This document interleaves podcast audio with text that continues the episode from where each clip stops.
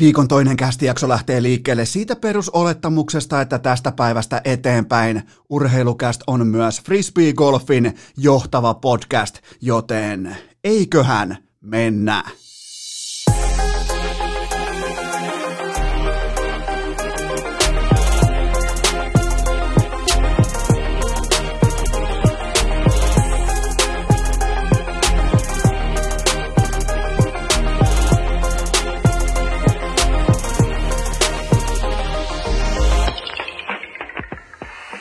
Tervetuloa te kaikki mitä rakkahimmat kummikuuntelijat jälleen kerran urheilukästin mukaan. On tiistai 27. päivä lokakuuta ja ää, lienee paikalla myöntää heti tähän kärkeen, että tänään hypätään sellaisen lajin pariin, ää, jonka aktiiviuran meikäläinen on aikoinaan pätkinyt. Olen heittänyt kyseisen lajin en ainoastaan sinne rautakehikkoon, vaan ihan suorastaan arkkuun, joten Väinö Mäkelä saapuu vieraaksi ja se on jo narulla. Mä tiedän mitä siellä on ja täytyy sanoa näin teille heti tähän oikeastaan etupeltoon, että ää, aivan loistava vierailu. Siis ei ole helppo tulla 21-vuotiaana pojankloppina jostain Jyväskylästä, jostain Kypärämäen koulun kulmilta, tulkaa, kulkaa yhtäkkiä kertomaan nimenomaan Eno Eskolle urheilukästiin, että myös frisbeegolfilla on tulevaisuus, myös frisbeegolfilla on merkitystä, joten todella, todella vakuuttava, positiivinen, iloinen, ryhdikäs puheenvuoro Väinö Mäkelältä, joten kannattaa ehdottomasti ottaa kuunteluun, vaikka et olisi kumilättyä käynyt nakkelemassa, niin toi miten laji, lajia presentoidaan, miten sitä kannetaan, miten sitä tuodaan esille, niin silloin aivan poskettoman paljon merkitystä ja tuutte myös huomaamaan sen, että miten Väinö Mäkelä ää, tästä urheilukästin aika vakuuttavasta miinakentästä, miten hän jotenkin väistelee itsensä sen 18 ää, kysymyksen mittaisen väylän läpi kohti sitten kirkkainta pokaalia, joka on tietenkin olympiakulta. Se voidaan oike, oikeastaan yksi spoileri voidaan jo nyt, koska viikon ensimmäisessä jaksossa aivan fantastinen Iivo Niskasen vierailu. Siellä on tupla olympiakulta. Joten mä en niin näe mitään muuta ulostuloa Väinö Mäkelälle kuin sen, että ensin tehdään olympialaji frisbeegolfista ja sitten voitetaan olympiakulta. Joten se haaste on heitetty. Menkää kuuntelemaan mitä Väinö Mäkelä tähän kaikkeen sanoo, mutta äh, mulla on kuitenkin teille raportoitavaa heti tähän viikon keskimmäisen kästijakson kärkeen, koska äh, oli tossa, se oli, se oli tietenkin maanantai-ilta, katsoin tuttuun tapaan vähän OGn esityksiä, Aleksi Bn esityksiä, nyt tulee joltain tekstiviestejäkin, herran Jumala, kuka se on, ei ollut Väinö Mäkelä, ei halua heittää omaa jaksoaan pois tai omaa vierailuaan pois. Narulta, on edelleen tyytyväinen, ja joten tota, mä katsoin vähän Aleksi Bn otteita, OGn otteita, sen jälkeen päätin vielä, että kun on todella pitkään nyt sanonut, varmaan mun skaalalla on melko pitkä otanta, että on neljä aamua putkeen mun polari on sanonut. Hyvä. Se on sanonut aika tiukasti hyvää, jopa erittäin hyvää. Ö, on tullut paljon OK-tuloksia. Mä ajattelin, että mä voin vähän valvoa nyt pidempään, että otetaan sykkeet alas, pelataan matsin verran uusinta äänäriä, että siinä tuntuisi kulkevan. Ja ihan nyt vaan näin niin kuin että koska te kysyitte, että miten on kulkenut, niin kahdeksan ottelua, uutta NRiä, kahdeksan matsia, kahdeksan voittoa, maaliero, mykistävän tyrmäävä 19-9. Siis herra Jumala, mitä nuoren Petri Matikaisen poltetun maan jääkiekkoa, se on kuin susilauma, se hyökkää, se riistää omansa, se juoksee karkuu, ihan pelkkää siis Äh, noppavitosta, kiekot syvään, sinisten, äh, sinisten päällä ei pelleillä, voitolla ei keplotella, äh, pelaa päädyn kautta, äh, vaihot lyhyenä, äh, kaikki tämä, ai että, klisejääkiekkoja mä dominoista tällä hetkellä. Mä en ota mitenkään kantaa mun äh, NR 21 vaikkapa tohon vastuksen tasoon, mä en ota mitenkään kantaa, siis taso on se, mikä on piirretty kalenteri, taso, taso on se, mikä sieltä asetetaan mua vastaan, mun tehtävä on vaan, mun tehtävä on vaan pelata. Mun tehtävä on keskittyä vain ja ainoastaan omaan peliin. Kahdeksan matsia, kahdeksan voittoa ja maaliero 19-9.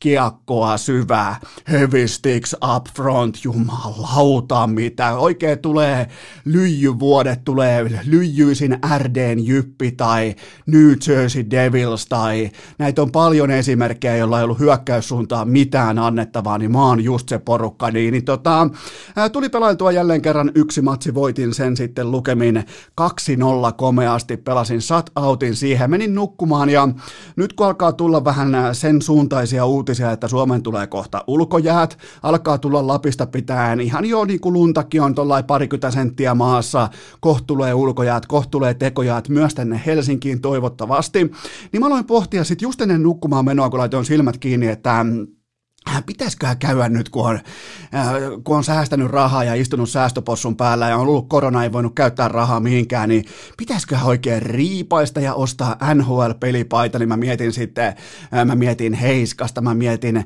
kaikkia Leftin pelaajia, koska mulla on se, että mä en pysty menemään raitiin. Mulla on, mulla on pari kertaa ollut Mario Lemieux paita ulkojäällä, se tuntuu väärältä. Se tuntuu mulle kaikkien aikojen paras pelaaja Mario Lemieux, mutta hänen paitansa kantaminen leftin ukkona, niin se on vaan väärin. Eniten on kuitenkin väärin se, että joku tulee jumalauta veskarin paidalla ulkojäille höntsämään. Se on mulle välitön red flagi, mutta tota, mä aloin pohtimaan sitten Heiskasta, Barkovia, kumppaneita, Leftin hukkuja, Rane mulla onkin tuossa seinällä jo, ja Teuvo Teräväinen, Sebastian Aho, mutta äh, siitä sitten nukkumaan. Ja nyt sitten ensimmäiseen aiheeseen, koska kun mä heräsin äh, nyt tähän tiistai-aamuun, mä olin nähnyt hyvin mielenkiintoista unta, koska äh, just kun pyörin nämä NR-paidat mielessä ennen nukahtamista, niin totta kai ne tuli mukaan siihen univaiheeseen, vaiheeseen, REM-vaiheeseen, just siihen kohtaan, kun Polari sanoo. Hyvä.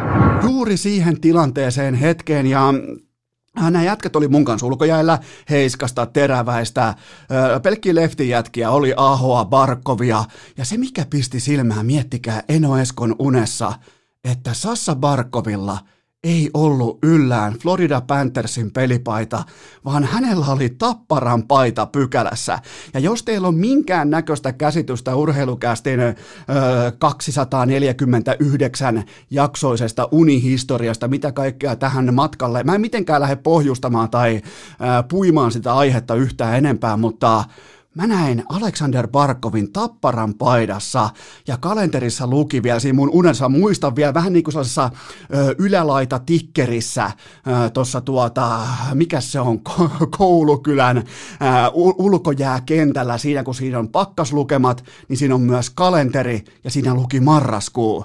Ja Alexander Barkovilla oli Tapparan paita päällä, kaikilla muilla NHL-paitoja, Aho, Teräväinen, Heiskanen, kumppanit, mullakin oli Ranen paita, kun Ranehan nyt ei ulkojalle kerkeä, kun pitää olla, no niin, ei mennä sinne, mutta tota, miettikää, Barkovilla mun unessa oli Tapparan pelipaita päällä, hän oli koko Tapparan peliasussa, porkkana pöksyt ja kalenterissa luki marraskuu. Hmm, nyt osa alkaa pohtia, osa miettii, kyllä vain, mä jätän, mä jätän sen siihen vaikka kanadalaistoimittaja äh, Sami Hofre voi, voi jatkaa tai joku jossain muualla voi jatkaa, mutta mä jätän sen tohon, sen asian. Kaikki tietää, mihin tämä olisi menossa, kaikki tietää, mitä tämä tarkoittaa, mutta tota, marraskuu, Barkov, Tappara, niin sen verran mun uni osas tässä kohdassa. Oikeastaan mä niinku, Mä käännän katseet jo marraskuuhun. Mä, mä haluan nähdä tätä unta lisää. Mä haluan nähdä sen, niinku, sen unen kuin Alexander Parkov. Mun unissa edelleen, miettikää, kyyristyy aloitukseen jotain jukureitten A-junnujen kolmosketjulaista vastaan jossain tyhjässä Mikkelin jäähallissa, niin, niin ne tasoerot mun unessa edelleen niin voi olla pikkusen verran suuret sitten marraskuussa. Mutta joka, joka tapauksessa näin sanoi Eno Eskonen. Mä en pitkä aikaa tehnyt teille, mikä olisi mun viimeisin uniraportti olisiko se se, että Jussi Jokinen teki jatkosopimuksen kärppiin vai se, että Eeli Tolvanen tulee junnujen MM-kisoihin.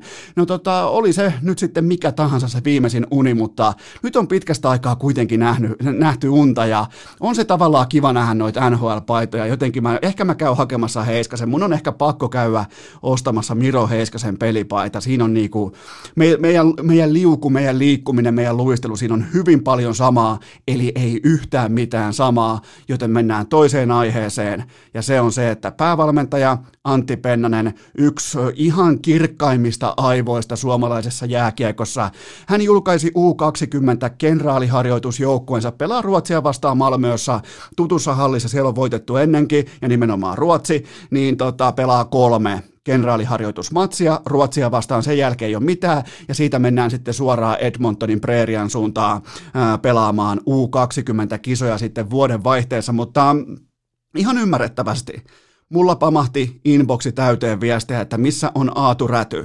Osa kysyy jopa, että missä vitussa on Aatu Räty, että missä se on, mihin se on kadonnut. Eikö Aatu Räty enää pelaa jääkiekkoa, mikä on tilanne ja mä nyt ehdotan kaikille, että otetaan ihan ihan siis lasketaan ne sykkeet sieltä.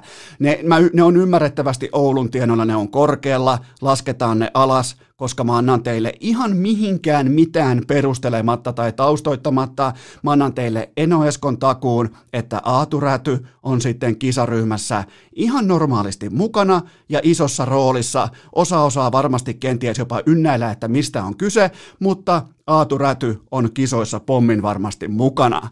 Mutta jos kuitenkin mennään tuohon joukkueeseen, siihen ketä nyt on mukana, kun on tuommoinen viisketjullista pelaajia, ja, ja tota, täytyy sanoa, että mä en ole pitkään aikaan, kun mietitään akselistoa, päävalmentaja, joukkueen laajuus, joukkueen ratkaisuvoima, joukkueen talentti, niin mä en ole varma, onko mä nähnyt samanlaista uskottavuutta, samanlaista menestysaihiota kuin 2016 Jukka Jalonen plus kenties kaikkien aikojen, varmaan olikin kaikkien aikojen leijona joukkue, niin tota, mä oon tähän todella, jotenkin mä ootan todella mielenkiinnolla nimenomaan tämän joukkueen pelaamista, koska Pennanen on aivan silkka nero coachiksi, toi pelaajamateriaali on ennen kaikkea laaja, se on timanttinen ja sen syvyys on ehdottomasti paras sitten 2016, ja mun mielestä tässä kohdin voidaan asettaa standardi, koska mä tein sen myös vuosi sitten, kaikki varmaan muistaa suurin piirtein lokamarras vaihe, kun mä ilmoitin, että nuoret leijonat ei tule voittamaan MM-kultaa, ei tule saavuttamaan yhtään mitään Raimo Helmisen johdolla, ja se oli hyvin yksinkertainen asia tehdä, tai niin kuin se johtopäätös, kun siellä on Raimo Helminen, jonka ei pitäisi olla neuvomassa Nokian 3110, miten käytetään älypuhelinta jollekin 16-vuotiaille, 17-vuotiaille pojan koltiaisille. Sen ei pidä olla siinä positiossa, missä se opettaa älypuhelimen käyttöä, kun se itse käyttää Nokian 3110 tai jopa banaaniversiota. Joten tota, se oli helppo tehdä se ennuste. Mä teen nyt myös ennusteen nuoret leijonat voittaa MM-kultaa vuoden vaihteessa ja, ja, mä, ja mä puolan sitä sillä, että ei valmistautumista, ei treenipeli savottaa, joten tasapaino ja päävalmentaja, koko valmennuksen merkitys, se on jättimäinen. Ja mä, mä, mä valehtelisin jälleen, jos mä yrittäisin olla joku Miika Arponen ja mä tietäisin, mitä vastustajilla on tuoda. Se olisi ihan silkka valhe, totta kai se olisi valhe, mutta mä haluan kuitenkin nähdä sen maan ja sen kokoonpanon ja sen joukkueen, jolla on sama, äh, samanlaatuinen päävalmennus ja joilla on samanlaatuinen laaja pelaajamateriaali, jos on suurin piirtein tälläkin hetkellä jo ilman aaturätyä, siellä on viisketjullista ukkoja, mistä tahansa voi niinku ihan liika pelaajista, liikan oikeista karvapersen jääkiekon pelaajista voidaan rakentaa U20-porukka, niin se on kuulkaa jotakin. Joten tota, Lyödään ennuste pöytään, tästä ei ole paluuta.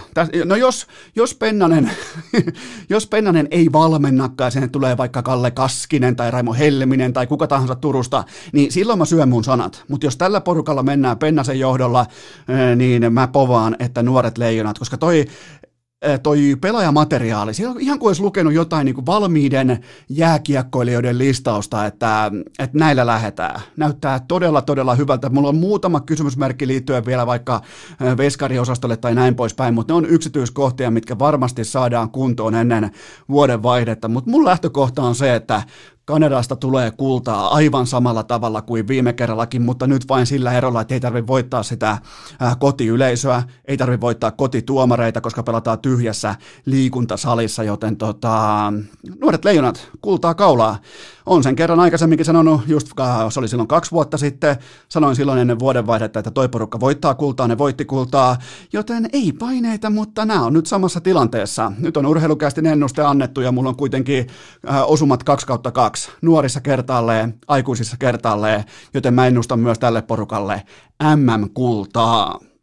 Ah, Karjala-turnaus, oikein koko suomalaisen kiekkosyksyn hegemonia-tapahtuma Helsingissä Hartwall Areenalla ja nythän tässä heti jo tulee vähän uudenlaista käännettä pöytään, koska Venäjä on siis lähettämässä U20-joukkueensa ihan pokkana keltään kysymättä, ei muuta kuin junnut vaan pelaamaan aikuisten Karjala-turnaukseen nimenomaan kahdella verukkeella. Toinen veruke on nimenomaan totta kai luonnollisesti se, että ne ei halua, että niiden eturivin KHL-miljonäärit on minkäännäköisessä niin kuin matkustus karanteenissa tai matkustus koronauhan alla, vaikkei tuolla KHL ilmeisesti ihan tosissaan koronaa otetakaan, mutta tota, onhan tämä aika härskiä, että U20-joukkue yritetään vähän niin kuin vivuttaa jostain sivuovesta sisään Karjala-turnaukseen pelaamaan kullanarvoisia harjoitusotteluita ennen U20-kisoja. Tämä on niin kuin jopa, tämä on ihan uutta, koska mä aina yllätyn siitä, koska aina voi kuvitella niin kuin vaikka vaikka NFLssä, että okei, nyt,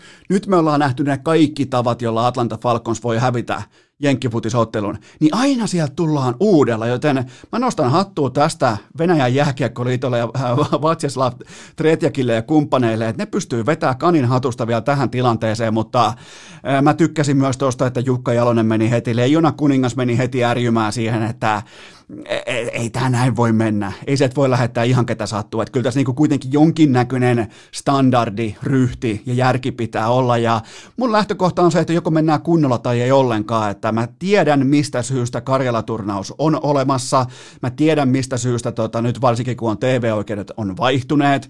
Siinä on iso paine. Siellä on totta kai jättimäinen paine saada laadukas joukkue kasaan nimenomaan leijonilla. Mutta kun sekään ei oikeastaan riitä, vaan myös vastustajien pitäisi olla laadukkaita laadukkaita, joten tota, joko kunnolla tai ei ollenkaan, ja nimenomaan näin korona-aikana, niin vielä jämptimpi linja käyttö, että ei tulla tänne urheilutapahtumiin, varsinkin jos matkustetaan maan rajojen yli, niin ei viitittäisi tulla pelleilemään, vai jokainen voi antaa Karjala-turnaukselle oman arvonsa, ja se on mulle ihan fine, sä voit pitää sitä minkä tahansa sorttisena puulaki-turnauksena, mutta äh, kyllähän niinku ammattiurheilijoiden sellainen tietynlainen itsekunnioitus pitää löytyä jopa KHLssäkin siltä tasolta, että ei lähdetä pelleilemään millään lastenjoukkueella aikuisten tällaisia harjoitusturnauksia, mitkä on kaikille osapuolille kuitenkin verrattain tärkeitä, joten tota, joko kunnolla tai ei ollenkaan tällä hetkellä näyttää siltä, että Suomi pistää tai järjestävä taho pistää kovan kovaa vastaan. Ja se onkin mielenkiintoinen nähdä, että mikä on Venäjän vastaus. Mitä veikkaatte?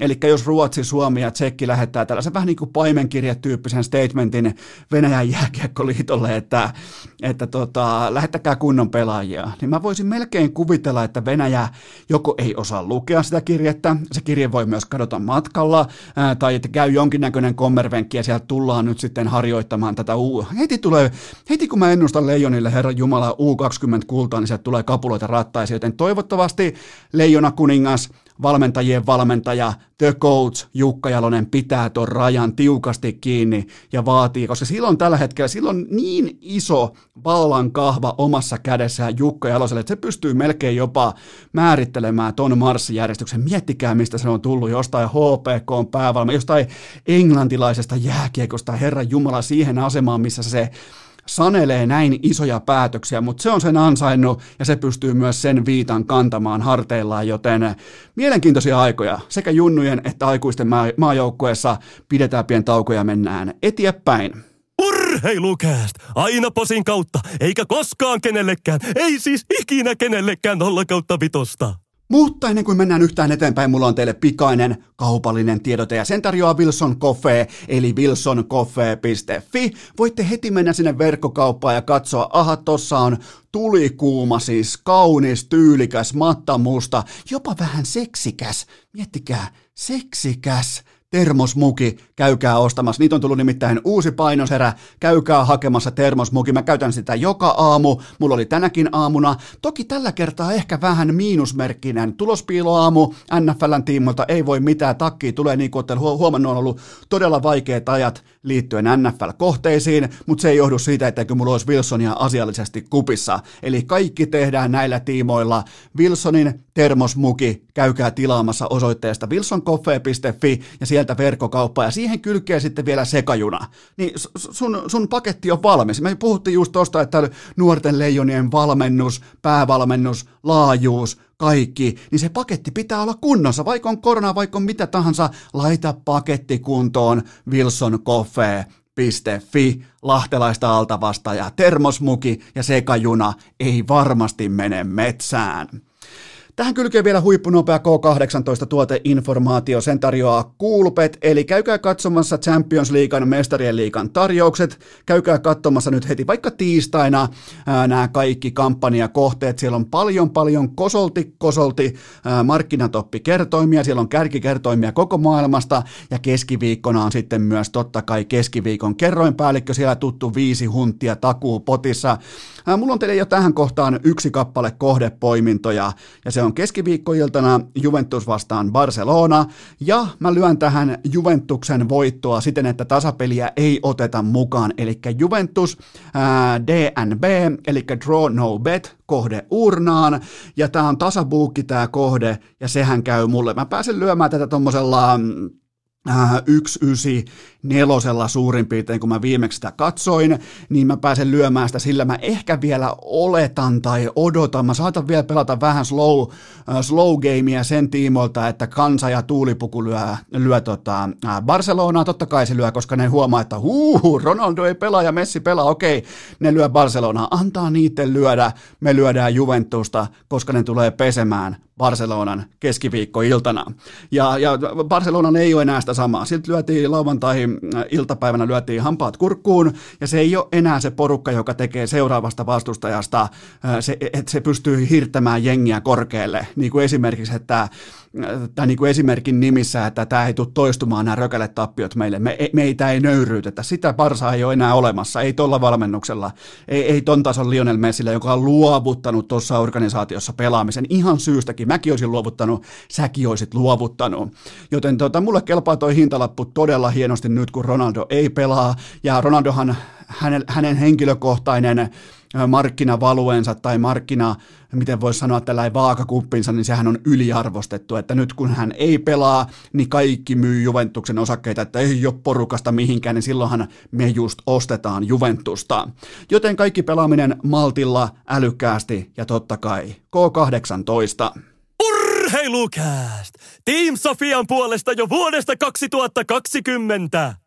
Eipähän tässä kulkaa muu auta kuin rouhaista tuolta tuottajakopenään legendaarisesta kysymyskassista muutama tiukka pohdinta pöytään ennen kuin mennään Väinö Mäkelän loistavaan frisbeegolf-ammattilaisen vierailuun. Ja täytyy sanoa, että tuottajakopeahan selvästi vähän jännittää tuossa tuotantotuolillaan, koska setä tammukka on tulossa kylää pitkästä pitkästä aikaa keskiviikkona, joten ää, Koben hyvä ystävä, jopa niin kuin tietyllä tapaa Koben eno tulee paikalle, joten ihan selvästi huomaa Kobestakin kuitenkin tällä hetkellä, että vähän niin kuin vapisee tassut liittyen vaikka nyt kysymysten kaivamiseen tuolta kysymyssäkistä, mutta mennään kuitenkin ensimmäiseen pohdintaan ja on tullut hieno määrä kysymyksiä. Kiitoksia siitä edelleen. Ää, NHL-asiantuntija Cory Pronman – laati kasaan rankingin NHLn parhaista alle 23-vuotiaista pelaajista. Voitko käydä listan läpi ja purkaa tuntemuksesi nauhalle? No mä oon sitä varten täällä. Mä oon teitä varten, mä oon nauhaa varten, mä oon toistoja varten ja mä oon ennen kaikkea tuntemuksia varten olemassa ylipäätään. Joten tota, heti kärkeen on mun mielestä syytä tarkentaa, että tässä listattiin nimenomaan potentiaalia, eikä juuri nyt just tätä hetkeä. Sehän passaa mulle erittäin hyvin. Puhutaan potentiaalista. Kyllä vain. Osa varmaan osaa jo ennustaakin, että mä en ole vihainen, mä en ole suuttunut. Mä oon sen sijaan äärimmäisen pettynyt. Siis oikein niin kuin sydänjuuriani myöten, en lainkaan suuttunut, vaan äärimmäisen pettynyt. Nimittäin Miro Heiskanen löytyy tältä kyseiseltä NHL-asiantuntijan listalta sieltä 14 ihan sama kuin mä lopettaisin jakson tähän. Miro, Miro Heiskanen löytyy sieltä 14 NHLn parhaista alle 20, 23-vuotiaiden pelaajien potentiaalilistalta, joten tota, edeltä löytyy muun muassa kaksi pelaajaa, joista kumpikaan ei ole vetänyt vielä piirtoakaan NHL-jäillä, eli Lafreniere ja Byfield. Edeltä löytyy myös molemmat kätsakit, joilla kummallakaan ei pitäisi olla mitään bisnestä edes samassa lauseessa Miro Heiskasen kanssa, mutta, mutta, mutta, miten kukaan voi selvinpäin ikinä missään syyn takeellisessa tilanteessa väittää, että Jack Hughesin potentiaali on suurempi kuin Miro Heiskasella. Tämä, tämä on loukkaus, tämä on anarkia, tämä on, tämä on vastenmielistä, tämä on, tämä, on, on väärin, tämä on niin monelta taholta väärin tämä lause tai tämä lausunto, että tuodaan Jack Hughes Miro Heiskasen edelle, kun puhutaan potentiaalista, jolla toisella sitä on ylitsevuotavainen malja, sellainen niin kuin oikein kunnon linnanjuhlien boolimalja, toisella on sellainen pien sottilasi. Siinä on niiden potentiaaliero tällä hetkellä, niin miten kukaan ikinä missään tilanteessa voi saada Jack Bitun Hughesiä, joka ei siis ole esittänyt yhtään mitään sen siihen viittaavaakaan, että siellä olisi mitään potentiaalia. Aivan pomminvarma boost. Ihan siis auringon varma boost, jos mietitään ykkösvarauksen standardeja NHL, NBAssa tai NFLssä.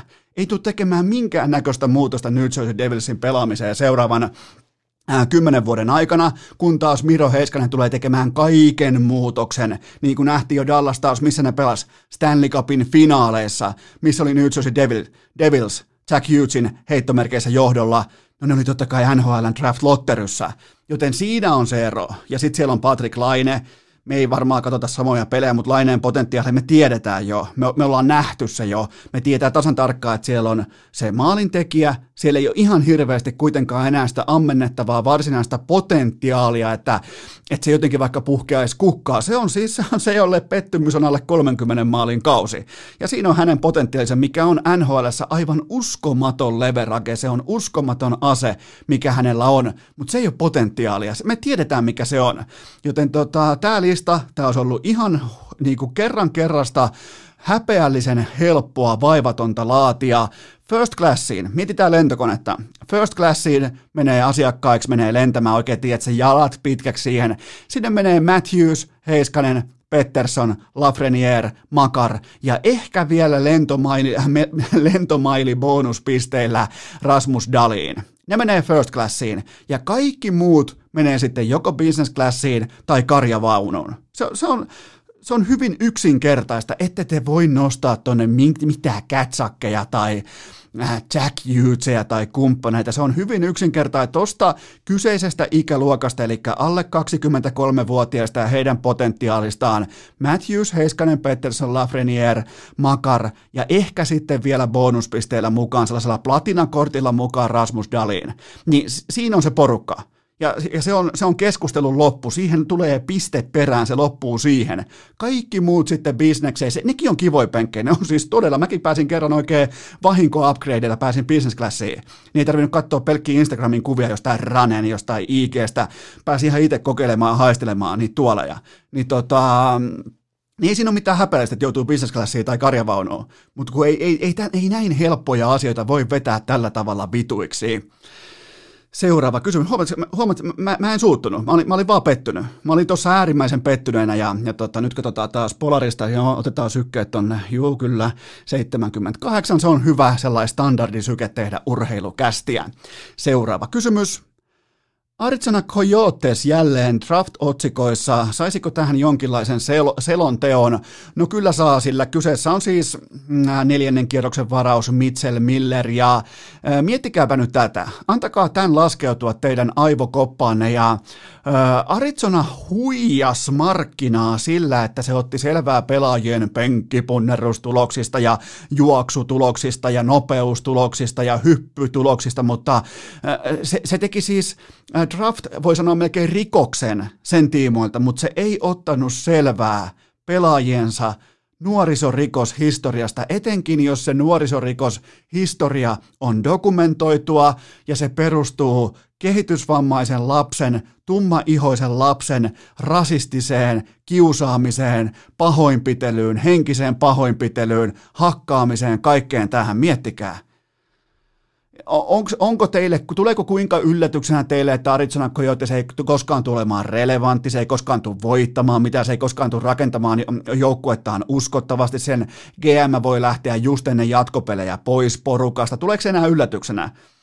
Miettikää, miltä pohjalta tehdään ratkaisuja. Nyt tässä mä annan teille ennusteen liittyen tähän tota, Ähm, Mitchell Millerin skandaaliin. Eli nyt mun ennuste on se, että Arizona sanoo nyt seuraavien ehkä kolmen neljän päivän aikana todella kauniita asioita, pitkä liuta, arvoja, teemoja, toisia mahdollisuuksia, kaikkea tätä, jopa ehkä laittaa jonkun tarram tuohon tota, johonkin Twitter-händeliin tai Instagram-kuvaa, että meillä ei, meillä ei hyväksytä syrjintää tai kiusaamista ja, ja ne tulee hylkäämään Millerin katuojaan heti sillä sekunnilla, kun kukaan ei katso. Ja ne myöntää myös sillä samalla hetkellä, että nyt tuli tehtyä ihan uskomaton, katastrofaalinen red flag virhe. Siitä on kyse. Miettikää ne huijas, että ne tietää hyppytuloksia, penkkituloksia, leuvavetotuloksia. Ja ne ei ollut kattonut pelaajien historiaa. Ette te varaa, tämä on on red flagi. Ette te varaa neloskierroksella jotain tällaista, jo, jo, jo, jolloin niinku tälläin historia liittyen rasistiseen kiusaamiseen, pahoinpitelyyn, kehitysvammaisen luokkakaverin tai koulukaverin syrjimiseen. Se, siis se, niiden raporttien lukeminen on niin, niin kovaa lyijyä, että et tota, ei, ei, näin, ei, näitä ei varata. Ei näitä varata. Seuraava kysymys. Mitä odotuksia Barrett Haytonin kohdalle voi ladata hänen Ilvestintilleen? No näköjään nyt sitten lisää Arizonan pelaajia 2018 vitosvaraus, mutta nyt kyseessä on sitten ihan oikea eturivin huippurheilija ja U20 kultajoukkueen kanadalainen arvostettu kapteeni ja tämä on nyt sitten ihan eri keskustelu, aivan älyttömän potentiaalinen pelaaja, näin voi ihan suoraan sanoa. Ja, ja iso kokoinen ja valmis jääkiekkoille oikeastaan jo vuosi sitten MM-kisoissa, junnujen MM-kisoissa, ja mä ootan laadukkaan Ilveksen keskikaistelle tai ylimalkaan hyökkääjistöön pelaajaa, jonka, josta kaikki pystyy katsomaan, että okei, nyt to, toi on tuossa nyt se, joka on NHL-tasoa. Mä otan sieltä niin hyvää ukkoa, on ollut vaikeuksia loukkaantumisten kanssa, on ollut vähän hissiliikettä ylös, alas, sivulle näin, niin tämä tarjoaa erittäin hyvän tarkastelupinnan sille, että missä toi menee. Toi on huippupelaaja, toi on ehdottomasti erottuva kaveri, ja jos mietitään vaikka vuosi sitten junnujen MM-kisoja, niin tämä, mä myönnän, että mä sekoitin tosi monta kertaa äh, Heittonin nimenomaan Alexis Lafreniereen. Niissä on hyvin paljon samaa, ne on täsmälleen samankokoisia, samanmittaisia, paljon samaa pelityyliä, samanlaista, äh, vähän niin kuin jopa ne, ne vaan sysää jengiä sivuun susikädellä, vähän sellaisia rane-tyyppisiä pelaajia, ehkä vähän No, no se on liikaa sanottu, jos sanoo, että niin kuin potentiaalilta jopa Ranea parempia, koska Rane on nyt jo yksi NHLn parhaista pelaajista, mutta samaa tyyliä, ehkä vielä vähän enemmän frekvenssiä ja kaikkea tätä, mutta siis mm, Ilves, Ilves sai nyt sitten todella, todella hyvän pelaajan itselleen ja, ja ja nimenomaan Lafrenierin kanssa Heitton oli Kulta Kanadan kaksi parasta ja merkittävintä pelaajaa ja Heitton seitsemän peliin 12 paunaa. Ja toivottavasti nyt pysyy ehjänä, toivottavasti saa hyviä toistoja sisään, toivottavasti pääsään nauttimaan siitä, koska tästä kuitenkin tulee jonain päivänä myös ihan Äh, eturivin ukkoja NHL, niin nyt se pitää nähdä, nyt se pitää todentaa, nyt se pitää, äh, pitää jokaisen ihan random katsojankin pystyä osoittamaan sormella, että hei toi on varmaan, onko toi se jätkä, se, se pitää, se reaktion pitää olla toi. Seuraava kysymys. Jos liikasta nipistetään kaksi joukkuetta pois, niin mitkä kaksi laitetaan ulos? No se on hyvin yksinkertaista, se on matematiikkaa, se on realismia, sieltä lähtee pois. Jukurit ja sport, se on GG-chattiin, eikä tämä ole mitään Äh, tämä ei, mun mielestä silloin kun tehdään bisnespäätöksiä, niin ei voida lähteä miettimään, että no miten niin kuin tunnepohjaisia asioita, kun tämä merkitsee niin paljon paikallisesti ja näillä on suuri henkinen arvo. Jos niillä on mitään suurta henkistä arvoa, siellä on häkki täynnä joka ikinen ilta, niillä on ollut saumoja näyttää, niillä on ollut saumoja laittaa talouskuntoon, niillä on ollut saumoja olla uskottava jääkiekko-organisaatio ja mitään tätä oikeastaan ei olla nähty. Eli ei käyttöä ur- urheilun eikä talouden rintamalla, ei jatkuvuutta, ei potentiaalia, ei puimatonta viljaa, eikä ennen kaikkea upsidea. Joten tota, suomalainen jääkiekko on myöntänyt jo urheilulehdessä hyvä tovi sitten kammottavan erheensä, ja nyt sitten tarvitaan enää vaan tekoja. Ne ei ole hauskoja tekoja, ne ei ole mukavia tekoja, ja vaikka sun joukkue on vaikka nyt sitten se on vaikka Saipa tai se on Kalpa tai se on KK ja se jää liigaan, niin, niin su, sullakaan ei ole siihen saumaan, että lällällä, että sieltä lähtetään on katastrofaalinen tilanne ja tämä vaatii tekoja. Tämä vaatii kovia päätöksiä, tämä vaatii niitä, että menee aikuiset samaan pöytään istumaan ja yhdessä päättämään ratkaisumalleja sen puolesta, että ylipäätään tämä SM tuote ei tuhoa itse itseään. Se on osakeyhtiön, se on ihan osakeyhtiötason päätöksiä, mitä nyt pitää tehdä, että kuinka monta osakasta tässä leikkikentällä voi olla. Ja se, se, se virhe on myönnetty. Ja on siis, se on tosi tärkeää, mietitään vaikka joku No otetaan vaikka isommasta kategoriasta, vaikka joku Amazoni, mikä on tällä hetkellä yksi maailman suurimmista yhtiöistä, niin, niin ne lähti alun perin vaan myymään kirjoja. Ne huomasivat, että ei helvetti, ei tämä näin voi mennä, että ei me voi olla mikään kirjakauppa tai kirjaston puolimalli, että meidän pitää keksiä jotain aivan uutta, ja ne, vetää, ne laittoi liinat kiinni ja tuli ihan täysin uutena konseptina ulos, ja ei muuta kuin maailman huipulle, joten tota, en mä povaa nyt, että tässä Niikasta tulee uusi Amazon, mutta niitä kovia päätöksiä pitää pystyä tekemään, kun on myönnetty, että näin tämä homma ei toimi. Seuraava kysymys.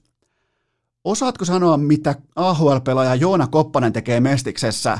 No kv siis 10 peliin 17 tehopaunaa, joten ainakaan on vaikea nähdä siis 22-vuotiaan sellaista rakettimaista kehitystä tässä ympäristössä ja tässä kilpailutyyppisessä tilanteessa, mutta voihan toi olla siis, jos mennään ihan ääriposin kautta, posi, posi, pusi, pusin kautta, niin tota, olipa muuten oudosti sanottu pusi, jotenkin niin kuin, tuli jopa niin kuin joku Cardi B tyyppinen mieleyhtymä, mutta tämä voi kuitenkin olla 195-senttiselle hyökkäjälle ää, kieltämättä melko avoin sellainen kiekollinen pelikenttä, millä saa ihan oikeasti hiottua niitä ää, kiekollisia aseita, millä voisi ottaa seuraavan stepin sitten vaikka ihan rapakonkin takana kohti niin kuin AHLstä haaveilla kohti NHL, mutta tota, siis tällä hetkellä näitä kaiken maailman koppasia, näitä on ihan koko tarjotin täynnä seurapomoille läpi Suomen.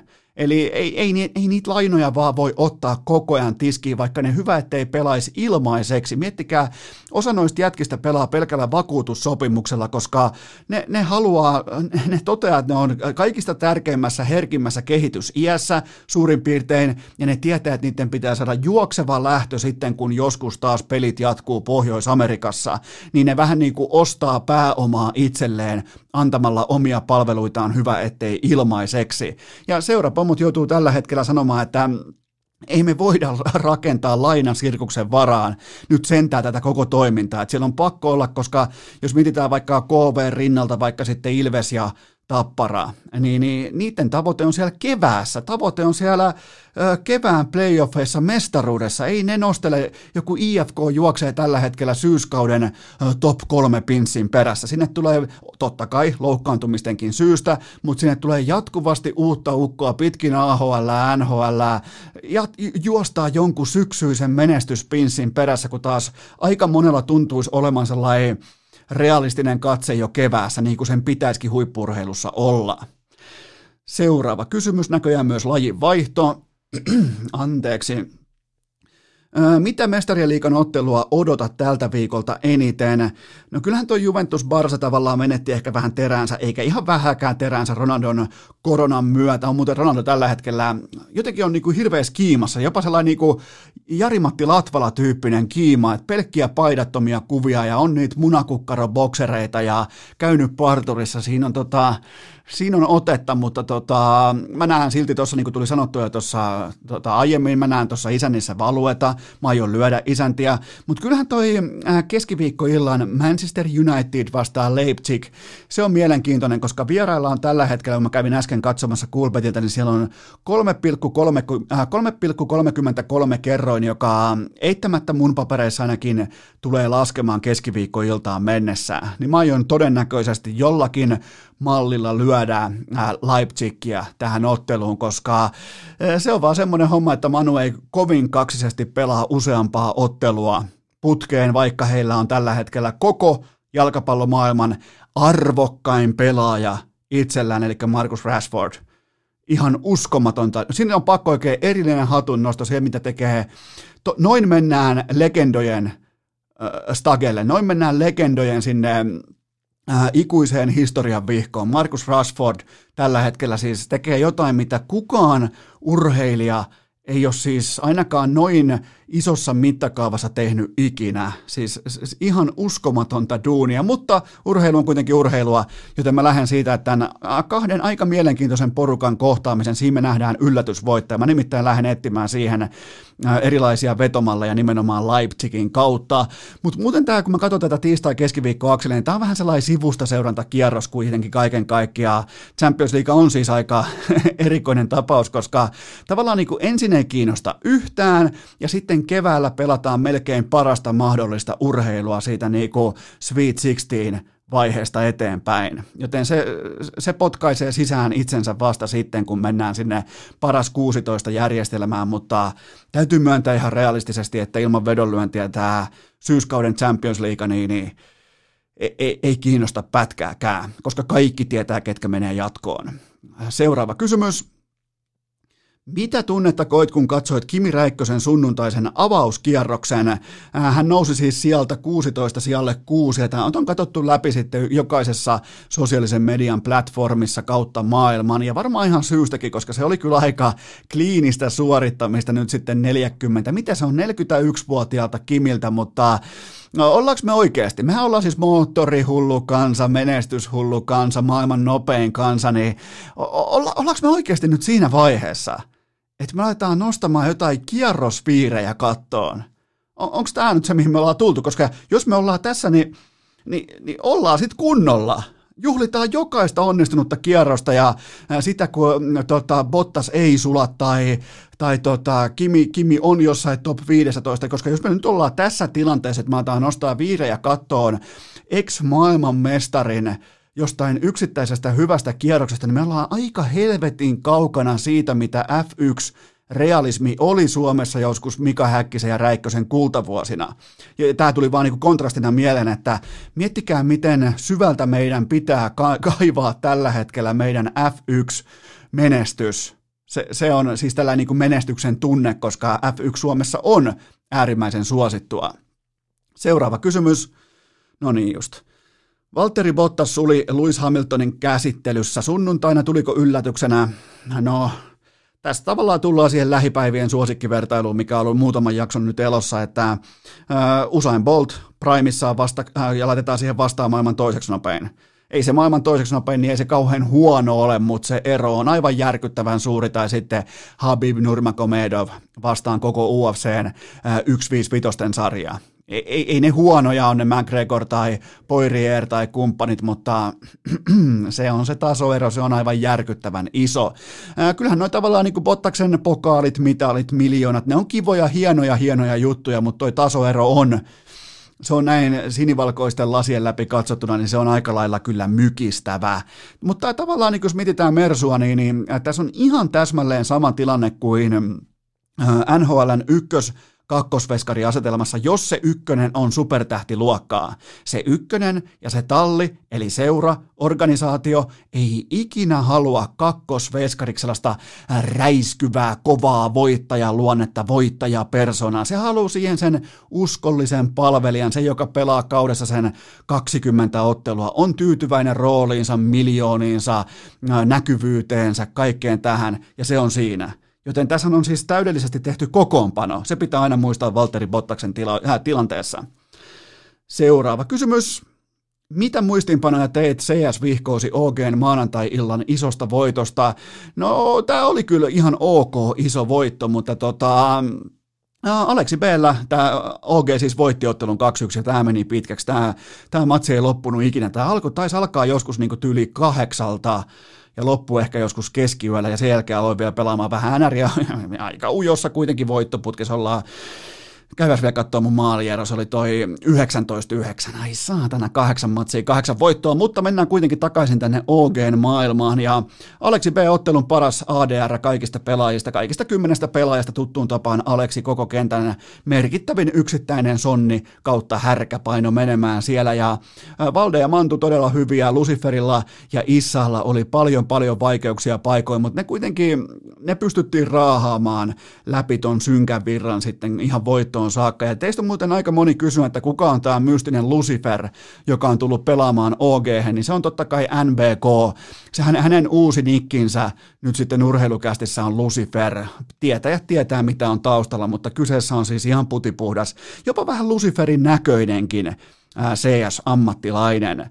Mutta tota, eihän tällainen niinku yksittäinen voitto, nyt ei pidä nostaa just mitään kierrosviirejä tai mäppiviirejä tai yksittäisen matsin viirejä katsoa, vaan heti perään tänään tiistai-iltana Navi vastassa ja silloin taas pitää suorittaa. Mä tykkään tästä OGn tämänhetkisestä tietynlaisesta ilmeettömyydestä suorituksen äärelle, että siellä ei tappion jälkeen ei olla kauhean pettyneitä, ison voiton jälkeen ei juhlita, siellä ei iloita, hymyillä, heitellä virtuaali high five siellä ollaan laittamassa toistoja sisään, koska Aleksi B tietää minkä kautta tuossa lajissa mennään huipulle. Se on grindi, se on grindi ja se on vielä kerran grindi. Toi on ihan vastaava peli kuin pokerin pelaaminen. Mitä enemmän sä tunget otantaa sisään, mitä enemmän sun sen äh, loistavan päivän ja heikon päivän, kuinka lähelle ne tulee toisiaan, se on yhtä kuin sun taso ja siitä mennään kohti maailman top 5 sijoituksia, niin kuin OG on tällä hetkellä myös menossa. Seuraava kysymys. Nyt on tarve Eno Eskon avulle. En osaa katsoa CS ilman Ropua ja Tomphaa. Millä taktiikalla suosittelet lähestymään uusia selostajia tässä lajissa?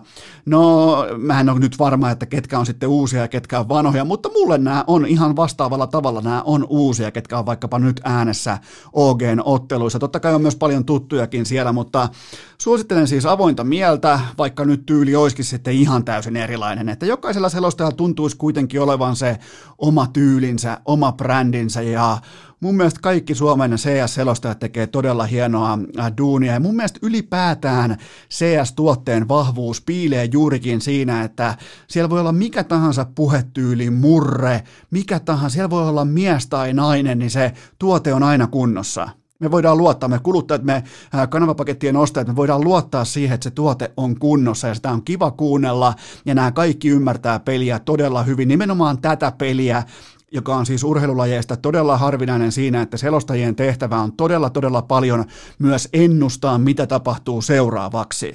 Se tekee tästä lajista aivan erilaisen suhteessa kaikkiin muihin urheilulajeihin.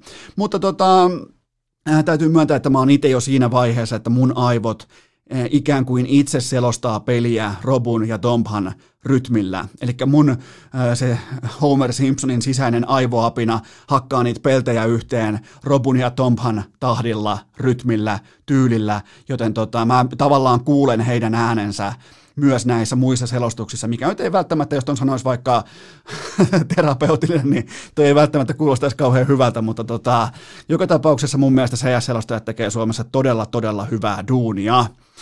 Sitten mulla on teille, mä tein taktisen tähän nyt tähän jaksoon, tähän kohtaan, koska vieras mukana.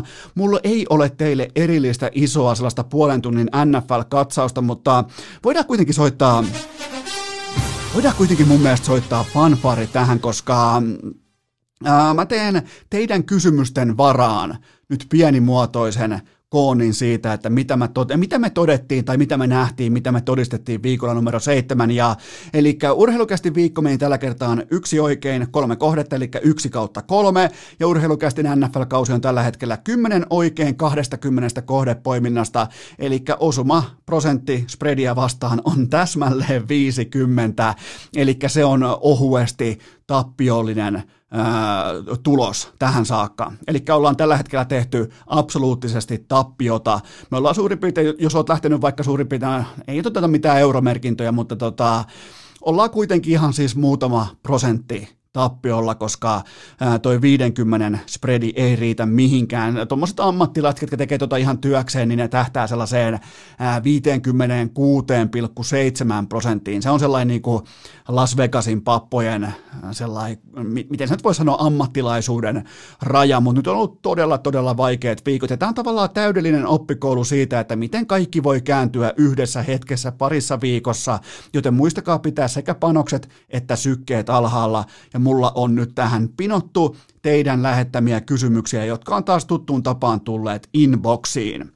Öö, mikä oli huikean NFL-viikonlopun ykkösuutinen? No ensinnäkin toi huikea sana, niin se pitää paikkansa, koska me nähtiin todella, todella mielenkiintoisia nimenomaan witching hour-tyyppisiä otteluita, kun voitot muuttuvat tappioiksi ja tappiot voitoiksi, mutta kyllähän ykkösuutinen, ykköshetki, jopa vähän tunteellinen hetki oli urheilukästin kummipelaajan Easton Stickin dominanssi Jacksonvillea vastaan. Löi pöytään heti peräti perfect gamein baseball-termein, eli pelasi yhden heittopelin, yksi onnistuminen, yhteensä neljä jardia, joten täydellinen esitys Easton Stickiltä. Hieno hetki, kaunis hetki, urheilukästi kiittää. Ja tämä tavallaan, tämä Easton Stickin vastaansanomaton esitys, se siivitti myös Chargersin lopulta näytöstyyliseen 39-29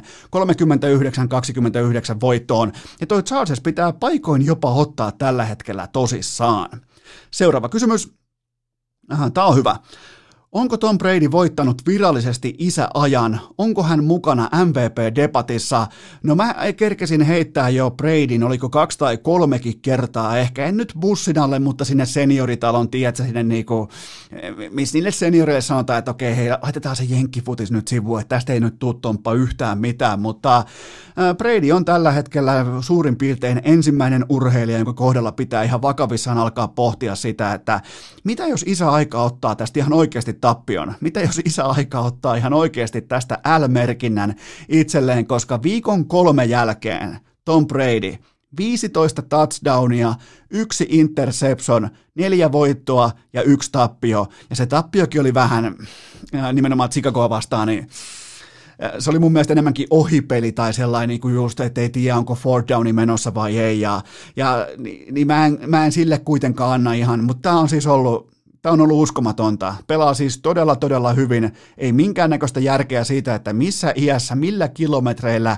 tullaan vielä mukaan MVP-debattiin, johon tällä, tällä hetkellä myös kuuluu. Jopa niin kuin nykypäivän Tom Bradya tekisi ehkä ohuesti mieli äh, sympatiseerata, mutta Antonio Brown, mä en pysty. Mun on pakko sainata, mun on pakko sainata itseni ulos Tampa Bay Buccaneersin kehuvaunuista tai Tom Bradyn hypevaunuista. Mä en pysty, koska siellä pelaa tästä päivästä eteenpäin myös Antonio Brown. Mä oon ulkona. Mä toivon, että, mä toivon, että toi oppirahojen hinta vielä kertaalleen on Tampan kannalta katastrofaalinen.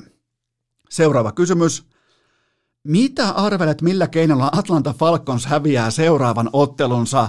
No nyt alkaa sitten ihan oikeasti kikkapussi olla tyhjänä, koska nyt on hävitty hiipivälle siilille, onside kickille, nyt on hävitty game losing touchdownille, jonka teki itse Falcons, nyt on käyty niin monella eri tavalla häviämässä, että mä en enää keksi, miten NFLssä voisi, tai ylipäätään amerikkalaisessa jalkapallossa voisi hävitä. Ehkä jonkin safetyin tai väärin laskettuun matematiikkaan liittyen safetyin tai joku tällaisen on pakko olla, missä pelirakentaja juoksee vaikka pallon, pallon kanssa kuin Orlovski aikoinaan väärää suuntaan ja, ja hipsii pitkin tota, Ensonen päätyrajaa, mutta se on pakko olla melkein ainoa vastaus, mutta äh, tavallaan running back, Todd Curley, Tot Girli, sieltä se tuli, kissa-ihminen muuten, niin Girli osoitti mun mielestä tyylikkäällä ja hienolla tavalla, että mikä on ihan oikeasti lopulta running backeille se ainoa merkittävä asia, niin se on tilastot, se on raha ja se on bonukset, touchdown-bonukset, ja vaikka se nyt yritti näennäisesti muistaa, että no nyt mä tässä itseni laitan tähän mattoon ja kyllä minä tuonne en juokse tuonne Ensonelle, niin, niin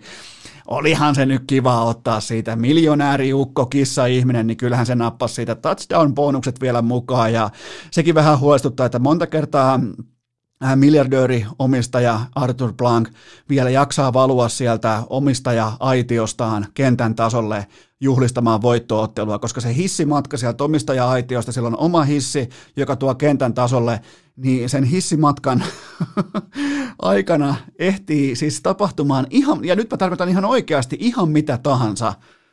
Mieti sä duunaat sinne vi- viiden miljardin stadionin ja sit sulla on pellesirkus pyörimässä siellä kentällä sillä hetkellä, kun sä oot hississä. Sä meet hissiin voittajana, sä oot kentän tasolla, sä oot häviäjä. Kovaa paskaa, ei se ole miljardööreilläkään aina ihan helppoa. Seuraava kysymys. Odell Beckham Jr. koko loppukauden sivussa, menikö Clevelandin lupaava sesonki tähän? No mitään ei mennyt tähän. Siis yhtään mitään ei mennyt tähän loukkaantumiseen, vaikka tämä on totta kai äärimmäisen valitettavaa. Tämä on viihteen kannalta surullista ja tämä on nimenomaan mua harmittaa se, että mä olisin totta kai halunnut nähdä vaikka Odell Beckham Jr. jonkinnäköisenä ehkä trade-assettina, trade-paittina, mitä tahansa. Mä olisin halunnut nähdä viihdettä, mä olisin halunnut nähdä kannanottoja, mä olisin halunnut nähdä protestointia, mutta tota, nyt kun mä katson tota ihan kylmästi tota pelipaikkaa, siinä lukee W, siinä lukee R, se tarkoittaa yhtä kuin VR, se tarkoittaa yhtä kuin laitahyökkääjä, ja tämä pelipaikka, se on ihan täysin korvattavissa. Carson Wentz heitti, äh, se heitti FedExin kuskeille, ja se heitti äh, KFCin työntekijöille ja Eagles meni playereihin vuosi sitten. Joten nämä on siis nämä laitahyökkäät on ihan täysin korvattavissa. Se ei ole mitään muuta kuin next man up. Nämä on yliarvostettuja pelaajia. Näitä polvia menee tällä hetkellä kyllä valitettavan katastrofaalisen kiivaaseen tahtiin ja se on kyllä äärimmäisen harmillista, mutta se on mitä se on, mutta Clevelandin kohdalla tämä on, Odell Beckhamin poissaolo on suurin piirtein ottelukohtaisesti tuommoinen 0,5 pisteen menetys, jos sitäkään. Tuolla on nimittäin hyvin vähän laitahyökkääjiä, joilla on vaikka Las Vegasin kertoimen laskella ne, jotka tekee leipänsä arvioimalla pelaajien merkitystä, niin, niin ei näin laitahyökkäillä ole siellä, eikä running käytännössä mitään väliä. Se on next man up, ja sieltä nousee taas seuraavat ukot ottamaan sitä palloa, ja eihän Beckham ole tällä kaudella tehnyt oikeita puolustuksia vastaan yhtikäs mitään. Seuraava kysymys. Kummalle annat paremman arvosanat, arvosanan AFC Nortin showdownissa, Baker Mayfieldille vai Joe Burrowlle?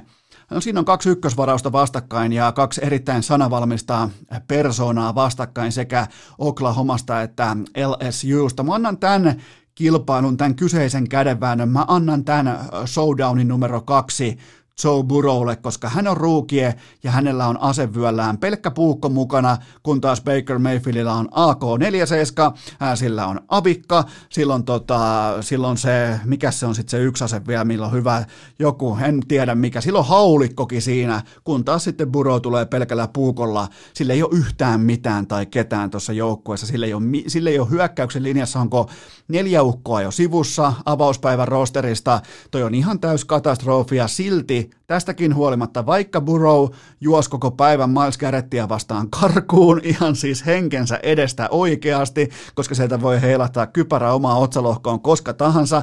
Se otti vastaan neljä säkkiä ja heitti silti yli 400 jardia ja naulasi siihen kolme touchdownia ja oli sitten voittamassa myös ton matsin pois lukien, mistä mä annan myös äh, Baker Mayfieldille, joka heitti siis viisi touchdownia.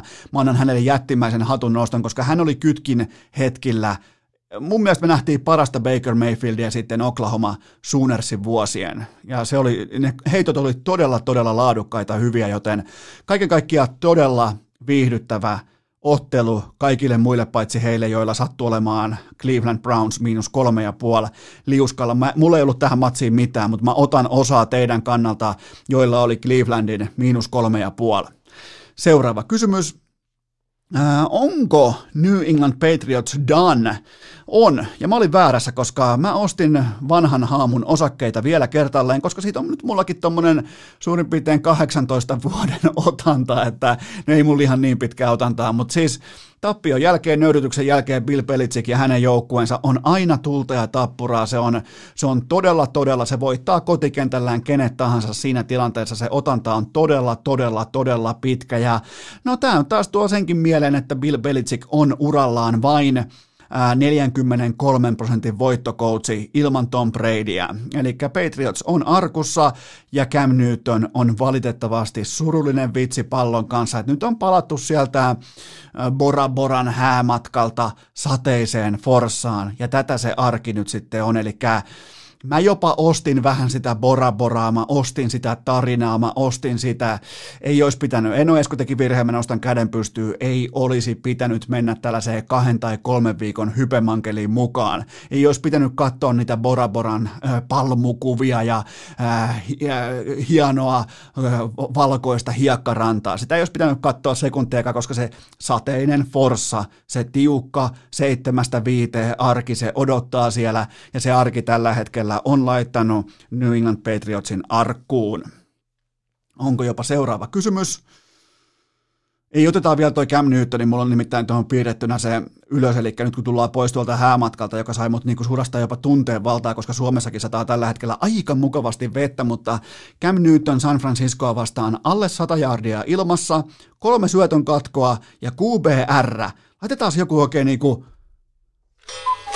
laitetaan, oliko että pikku kukkuu saatiin sieltä mukaan, hyvä, kiitos kukkuu herralle, niin tota 3,5, 3,5 QBR pelirakentajalle NFLssä, entinen MVP, miettikää, Super Bowl quarterback, 3,5, tämä vaatii melkein toisen Noin, tämä vaatii. Jos, jos, jos menee joskus vielä QBR alle vitoseen jollain, niin mä lupaan laittaa teille kukkuu merkinnän sille pelaajalle, koska 3,5 Cam Newton. Ja tästä tullaan tavallaan siihen, että me nähdään nyt erittäin selkeästi välillä Tom Brady Tampassa ja New England Patriots ilman Tom Brady me nähdään se, että mikä on se ainoa pelipaikka, millä on yhtään merkitystä NFLssä vuonna 2020, kyllä vain, se on pelirakentaja. Se, se on siinä. Sulla pitää olla se osio kunnossa, jos ei sulla ole, sä oot epärelevantti. Ja Bill Belichick on tällä hetkellä aivan täysin tekemättömässä paikassa, koska hänellä ei enää ole pelirakentajaa, joten hän on yhtä kuin keskinkertainen tappiollinen coachi on se kylmä sanoa, mutta näin se asia vaan on. Se on 43 pinnaa ilman Tom Bradya urallaan. Seuraava kysymys. Onko Pittsburgh Steelers tällä hetkellä NFLn paras joukkue? No mä tykkään tästä, että puolustus blitzaa 40 prosenttia ajasta, eli tuo ylimääräisiä ukkoja antamaan painetta, ja ne tuottaa myös 35 prosenttia heitto, heittokerroista pelirakentajan pressuren, eli kaauksen, joten tota, ja tähän vielä 27 säkkiä, eli toi pressure tarkoittaa sitä, että pelirakentaja joutuu tekemään pallon kanssa jotakin sellaista, mikä ei kuulu budjettiin. Ja sitten vielä noin 27 säkkiä siihen. Aika sellainen kaunis, kirsikka oikea asetelma, hyvin, hyvin vakuuttavan kakun päällä. Ja tämä on siis ihan klassinen menestysresepti.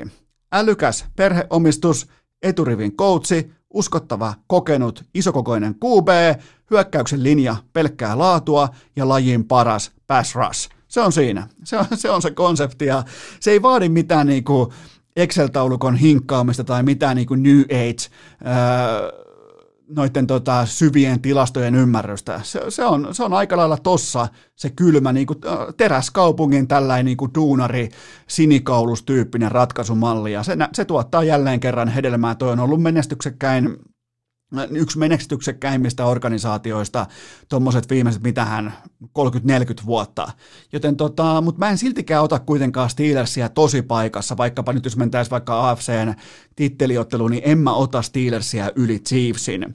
Joten mun meikällä, oikein niin kuin Eno Eskon tällainen äh, seiska viikon jälkeinen rankingi, ykkösenä Kansas City, kakkosena Pittsburgh, kolmosena Tampa Bay, nelosena Baltimore, ja näistä top neljä, mun, mun top neljä joukkueesta vielä Baltimore ja Pittsburgh kohtaa tällä viikolla. Ai jumalauta mitä popcornia, kun kummankin puolustus on aika helvetin hyvä. Joten tota, ja sitten vielä voi lukea tuosta mun top nelosesta senkin, että mun papereissa Tennessee ja Seattle ne on ohuesti jopa jo fraud-listalla. Itse asiassa Seattlen puolustus on päästänyt kuuteen peliin jardeja eniten omiin koko NFLn historiassa – Miettikää, koko historiassa se on pitkä, se on kattava, sinne mahtuu semmosia puuhapete-porukoita, niin Seattle on, Seattlen puolustus on päästänyt kaikkien aikojen eniten jardeja näihin kuuteen peliin, herra jumala. Eli Russell Wilsonin toisin sanoen pitää voittaa ihan kaikki MVP-palkinnot, oikeastaan kaikki muutkin palkinnot, ihan suoraan vaan Russell Wilsonille. Hyvä, pidetään pieni tauko ja mennään Väinö Mäkelän vierailuun. Urheilukääst! Jos niitä leukoja vetää, niin niitä leukoja myös saa! Tähän välikköön mulla on teille huippunopea kaupallinen tiedote ja sen tarjoaa viaplay.fi sekä totta kai myös V-Sport-kanavat, koska sunnuntaina Manu Arsenal ja kyllä vain tämä on virallisesti edelleen Arsenaalin vuosi. Nyt on, ah, nyt on annettu siimaa, on tietsä, Ika katsoo, Arturi katsoo, Rane katsoo, kaikki katsoo, ne kaikki tietää, kaikki jotka tiedostaa, hyväksyy ja ymmärtää sen, että on nimenomaan Arsenaalin vuosi, nyt on annettu tarkoituksella siimaa. Sen jälkeen vedetään vetää matto alta koko valioliikalta, joten tämä on helppo. Manu vastaan Arsenal, aivan järkyttävän yksinkertainen vierasvoitto. Me tulkaa kaikki mukaan katsomaan, tästä tulee hauskaa. Mikä voiskaan mennä pieleen, kun kyseessä on Arsenal ja Arsenalin vuosi? Mi- mi- mikä vois, eihän mikään ei voi mennä pieleen, koska tämä on Arsenal ja meillä on käsillä historiallinen Arsenalin vuosi, kuten Arsenalin fanit ilmoitti tuossa jo puolitoista kuukautta sitten. Ja tästä me pidetään kiinni. Me ei lipsuta urheilukästissä siitä, että tämä on arsenaalin vuosi, joten tämä kaikki tulee, tämä viihdepaketti, tämä klassikko nähdään nyt sitten Viaplaylta ja V-Sportin kanavilta. Mä ootan sitä todella paljon, vielä kun siihen heitettäisiin Ander Innanen, niin, niin ai että joku helppo 0-4, ei voi tulla 4-0-1 siihen Arsenal. Tämä on Arsenalin vuosi, paljon liikaa Bundesliigaa, UFCtä, KHL, nyrkkeilyt ja nykyään jopa, miettikää, mulle tuli inboxiin kuva, että se on on tullut Viaplayta jopa paadeliakin. Miettikää, paadelia tulee telkasta. Lajia, jota ei pitäisi pelata edes missään niinku paikan päällä livenäkään, sitä tulee telkastakin. Kattokaa nyt ihmeessä Viaplayta, kun se tulee paadelia. Joten jokaiseen lähtöön maailman parasta urheilua ja sitten sunnuntaisin, jos et ole vielä tutustunut, jos on sulle vähän niin kuin tuntematon laji, niin kyllähän toi NFL Red Zone, se on ylivoimaisesti paras TV-tuote koko maailmassa. Kaikki skenet, kaikki viihteen alat mukaan lukien televisiossa NFL Red Zone on paras tuote koko maailmassa. Siihen Eno Eskon takuulla, joten mene osoitteeseen viaplay.fi tai tilaa operaattoreilta V-Sportin kanavat, niin et varmasti pety. Ne on tikissä, kaikki on kunnossa, ei muuta kuin nauttimaan urheilusta. Nyt sitten otetaan sieltä 500 kiekon kavalkadista, napataan sitten tuommoinen parikymmentä kiekkoa mukaan ja lähdetään Väinö Mäkelän kanssa sahaamaan pitkin vaikkapa Heinolan kippasuon kenttää heittelemään, tietsä, drivea ja puttia. Tämä on mielenkiintoinen vierailu. Tämä on erittäin mulle erilainen vierailu. Tässä on nyt ollut vaikka Iivo Niskasta, Petri Kontiolaa, kaikkia näitä, niin nyt on osalle varmaan vähän tuntemattomampi kaveri, mutta erittäin älykäs nuori urheilija Väinö Mäkelä. Vieras pelimatka, lämmin bussin penkki, eväs rasia, vilisevä maisema ja kuulokkeissa urheilukääst. On aika toivottaa tervetulleeksi urheilukästin seuraava vieras ja hänellä on todennäköisesti koko Suomen urheiluskenen laajin entourake taustallaan, koska vaatimuksia, ehdotuksia, jopa ihan melkein uhkauksia jostain pitkin Suomen Herra Jumala frisbee golf pyhättöjen on tullut urheilukästin inboxiin, että milloin tulee Väinö, milloin tulee Mäkelä Väinö, milloin tulee vuoden urheilija vieraaksi ja hän on täällä tänään vuoden urheilija 2020 Väinö Mäkelä. Tervetuloa urheilukästiin. Kiitoksia, on kunnia olla täällä. Otatko tuon tittelin vastaan vai pitääkö se jotenkin vielä neuvotella sulle? ei tarvitse neuvotella, kyllä se on ihan ilomielin vasta. Ehkä enemmän tuli hämmästyksiä tämmöinen titteli meikäläiselle. Niin, mutta sä varmaan niin tiesit, mitä sä teet, kun sä tiputat semmoisen täydellisen leijuvan ufokiekon silleen, että se ensin se nousee niin kohti taivasta ja sitten ihan suoraan kuin alaspäin pudotettuna Raimo Helmisen lättynä se tippuu sen rautakehikkoon, niin kyllä sä varmaan tiesit, mihin sä lähit. Totta kai, totta kai. Siis se on ihan suunniteltu tuo homma, että saatiin kiekko heitetty häkkiä päästä paras valoihin ja täällä sitä ollaan. Täällä sitä ollaan nyt ihan huipulla. Nyt on käyty kaikki ylet ja maikkarit ja iltalehet ja muut. Ja tämä on nyt vähän niin kuin sun loppuvastus sitten, että mä oletan, että sä oot valmis. Joo, Final Bossi ja kyllä valmiina olla. Final Bossi on täällä. Oletko muuten vieläkin laukaan puskaputtaaja? Kyllä, edelleen. Kasvatti seura, kasvatti seura ääressä olla, kyllä. Mi, mitä mieltä noin niin kuin laukaan puskaputtajana tuosta seuran nimestä? Öö, no, onhan se, onhan se kieltämättä vähän harhaanjohtava sille, jos ei varsinkaan lajista tiedä yhtään mitään, niin, tota, noin, niin kyllä sitä voi vähän rivota ajatukset tulla mieleen tuosta nimestä, nimestä mutta tota, ja mun mielestä osuva, osuva nimi kuitenkin frisbee golfi, kuitenkin puskasta aika, aika usein heitetään sitä kiekkoa sitten häkkiin loppuviimeen. No miltä se tuntuu heittää jostain muualta kuin puskasta sitten, että onko se äh, tavallaan, hylkäät sä sun seurassa niillä hetkillä, kun sä puttaatkin jostain muualta kuin puskasta? no ei todellakaan, että kyllä se seura siellä pysyy, pysyy näin niin vierellä aina.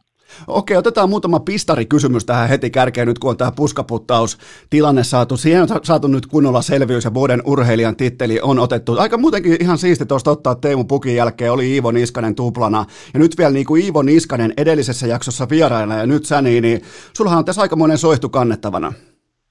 No kyllä, kyllä nyt noin kun tota, noin nimet meikäläisen naama eteen, niin kyllä tässä alkaa vähän niin kuin puntti tutisemaan. No se on ihan oikein. Pelko on sellainen, varsinkin kun mennään tähän alkuviikkoon ja lähdetään niin kuin ensimetrejä per viikko, niin, niin kyllä se pelko on, mikä ohjaa kuitenkin huippusuoritusta.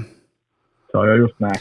Sulla on 19 turnausvoittoa, sulla on 20 holaria ja mä kuulin myös Yleltä, että sulla on 500 kiekkoa, niin, niin tota, riittäisikö vaikka 100 tai 200? Ei, ei riitä. Kyllä niitä on oltava se vähintään se parisataa ja ylittäkin, koska pitää olla ne parakiekot aina, jos kiekot menee hukkaan, niin, tota, no, niin pitää niitä aina varalla olla. Mulla on yksi kiekko, se on sellainen keltainen, se on tuo alakerran varastossa, kun mä lopetin mun frisbeegolf-uran tuossa suurin piirtein ehkä seitsemän, kahdeksan vuotta sitten. Mennään siihen kohta, koska se on tavallaan se mun lopettaminen on aikamoinen, se on eeppinen ulosmarssi frisbeegolfista, mutta tota, öö, miten sä pidät sun kiekkoja? Onko, se niin, onko sulla joku näköinen kiekkomuseo sieltä tai jotain vastaavaa? Kun tää kuulostaa, mun, mun, mun korviin tää kuulostaa jotenkin vähän kinkiltä. No siis tota, mulla oikeastaan noin kiekot löytyi semmoista öö, näistä ihan vapaavilaatikoista ja sitten se mä oon ne järjestänyt silleen, että mulla on tietyt kiekot, aina tietyissä laareissa. Ja tota, noin, niin kun, mulla on aika paljon sillattia kiekkoa, että jos mulla, mä oon huomannut, että joku hyvä tuotantoerä on tullut, niin mä yritän sitä hamstella mahdollisimman paljon, mitä mä tykkään heistä, ja mä yritän saada niitä mahdollisimman paljon, heitä ne samat sitten erät aina samaan laatikkoon, että pysyy järjestyksessä. Jumalauta. Ostat sä, siis sä ostat niinku markkinan tyhjäksi, jos sä pongaat jonkun hyvän kiekon, niin, niin sä haalit ne kaikki itsellesi. Toihan on aika moi kilpailuvaltti. Todellakin siis. Kyllä siis se on, se on jännä frisbeegolfissa, että, että jos tulee hyvä kiekko erä, niin, tota, no, niin sitä, ei, sitä ei enää valmista ikinä uudestaan. Ja se on, se on, mä, en, mä en ole sitä vieläkään tähän päivään mennessä tajunnut, miksi just se näin on, mutta ei mun hirveästi onneksi sitä tarvitse kiekkoja ostaa. Mutta, mutta sitten jos tavallaan löytää jälkikäteen jonkun hyvän kiekkoa, niin sitten joutuu kyllä pulittaa aika paljon rahaa niistä. Mitä veikkaat, miten toi mun alakerran kiekko, se on keltainen, siinä on kovat reunat ja, ja tota, mitähän siinä, mä en muista sen merkkiä, mutta tota, vaikuttaa mun mielestä aika vakuuttavalta kiekolta, niin olisiko se sellainen harvinaisuus? Kyllä mä sanoin, että 20 senttiä. Lupaatko pelata sillä jossain, jossain tota Laukaan Openeissa, jos tota, mä lähetän sen sulle?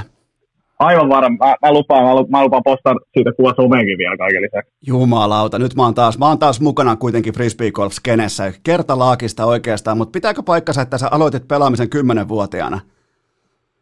Öö, mä aloitin pelaamaan muistaakseni 2009-2010 siinä tuolla paikkeella, että nyt siinä on 10 vuotta, eli 11, 11 12 vuotiaan melkein, melkein osunappi. Mitä toi tarkoittaa, kun sä oot Suomen ykkössijoitettu, niin, niin, niin tota, on, onko se nyt nimenomaan tämän vuoden sijoitus, onko se joku vaikka viime turnausten sijoitus, vai miten, se, miten tämä rankingi elää? Eli tavallaan noin rankingit elää siten, että katsotaan kaikista, kaikista vuoden kisoista tavallaan katsotaan sitä, kuinka hyvin on niin kuin, tavallaan keskimääräisiä niin menestyneet. Mä oon tavallaan ollut kaikista tasaisin jokaisessa kilpailussa, niin sen takia niin kuin, musta on puhutellut, että mä oon niin kuin, tällä hetkellä Suomen ykköspelaaja että mä en, mä en, va, mä en voittanut Suomen mestaruutta tänä vuonna, mutta mulla on paljon, mulla on niin Suomen tasaisin pelaaja tänä vuonna ollut. Okei, eli sä keksit itsellesi uusia titteleitä, kun sä et voittanut SM-kultaa, niin, niin mä, tekisin se, mä, mä, mä, tekisin siis ihan samoin. Ja urheilukästi kans, jos ei voita jotain palkintoa vaikka vuoden podcast-gaalassa, niin silloin keksitään omia sarjoja ja muita, että voitetaan. Toi on, toi on se, mä, mä arvostan tota. Joo, joo, ja sitten nimenomaan mä, mä itse olen se keksinyt, just, just näin. Okei, okay, otetaan vähän lämmittelyä tähän, ja kerro mulle ihan siis, tämä on jopa niin kuin tähän, jopa vähän hävettää, tämä on tällainen puoli vakava henkinen kysymys, mutta miten tuollainen, niin kuin, kun on joku iso turnaus, kisa tai vastaava edessä, niin, niin miten sä lämmittelet, tai miten sä, älä mene vielä siihen valmistautumisprosessiin, mutta puhutaan siitä tuossa myöhemmin, mutta tämä ihan niin kuin lämmittely, onko se vähän niin kuin yläkropan lämpöä, mitä kaikkea se pitää sisällään? No se oikeastaan, oikeastaan pitää, että mä, mä haluan niin kuin lämmitä koko kropan lävitse. siis mulla on ihan tietyt, tietyt liikkeet, mitä mun personal on mulle tulee määrännös sitten, ja sitten mä teen ne liikkeet lävitse, että mä saan jokaisen kropan lihaksen lämpimäksi sitten, ja sitten mä lähden tavallaan tekemään niitä lämmittelyheittoja sen perään sitten, että kyllä siinä on ihan kaikenlaisia mitä lämmittelyverkkailuliikkeitä ja vähän, vähän juoksemista, että saadaan kroppa lämpimäksi. Ja, ja tavallaan, niin kuin, että sun, syk- no, sun kroppa valmistautuu siihen kisasuoritukseen, että siinä on sykkeet vähän korkealla ja tietty lämpö ja sellainen niin kuin, vähän niin kuin hyökkäysmoodi. Just, just näin, ja tavallaan just haetaan sitä, että jos, sit jos kun ollaan lämmitetty tai ollaan niin kuin käyty tekemässä pieni, pieni lenkki siinä ja tekemässä ne liikkeet, ja sitten tuntuu, että okei, te, tuo heitto on vaikka niin kuin nyt tunnu hyvältä siinä kiek, tota, no, niin heittoja lämmitellessä, niin sitten vähän niin kuin yritetään hakea sen tuntumat, miten se saa tuntua hyvältä se heitä. Minkälaisena lämmittelyn sä näet jonkun niin tällaisen ihan harrastelijatyyppisen, että ryyppää vaikka kaksi päivää alle ja sitten menee sunnuntaina kokeilemaan, niin minkälainen lämmittely se on sun mielestä? No se, sanotaan näin, että se on kymmen vuotta sitten semmoinen kilpailulämmittely, että silloin kun kymmen vuotta sitten kilpailtiin, niin se oli ihan just sitä No se on, se on sitten ollut ihan samalla viivalla ihan pesäpallon kanssa, että siinä ei ole, niinku, siinä ei ole mitään ongelmaa, mutta okei, mulla on muutama lämmittelykysymys, saadaan sykkeet ylös, saadaan koneet ylös ja saadaan hyökkäysmoodi päälle, niin tämä on oikeastaan tärkein kysymys koko tässä vierailussa ja tämä menee näin, että mikäli mä järjestän, mikäli Eno Esko järjestää nyt vaikka urheilukästin ikioman äh, Helsingin frisbee golf kilpailu ja pääpalkinto on vaikkapa 250 euron lahjakortti ravintola Mammarosaan Töölön torille, niin ajat Tuletko sä Jyväskylästä saakka voittamaan tämän kisan, kyllä vai ei? Ei. Se on oikea vastaus, koska mä olisin muuten joutunut hylkäämään sut. Mä olisin, mä olisin valitettavasti joutunut, tämä oli niin kuin nyt sulle se, saattoi olla koko vedenjakaja vastaus, koska mä järjestin joskus seitsemän, kahdeksan vuotta sitten urheilulehen aikoina.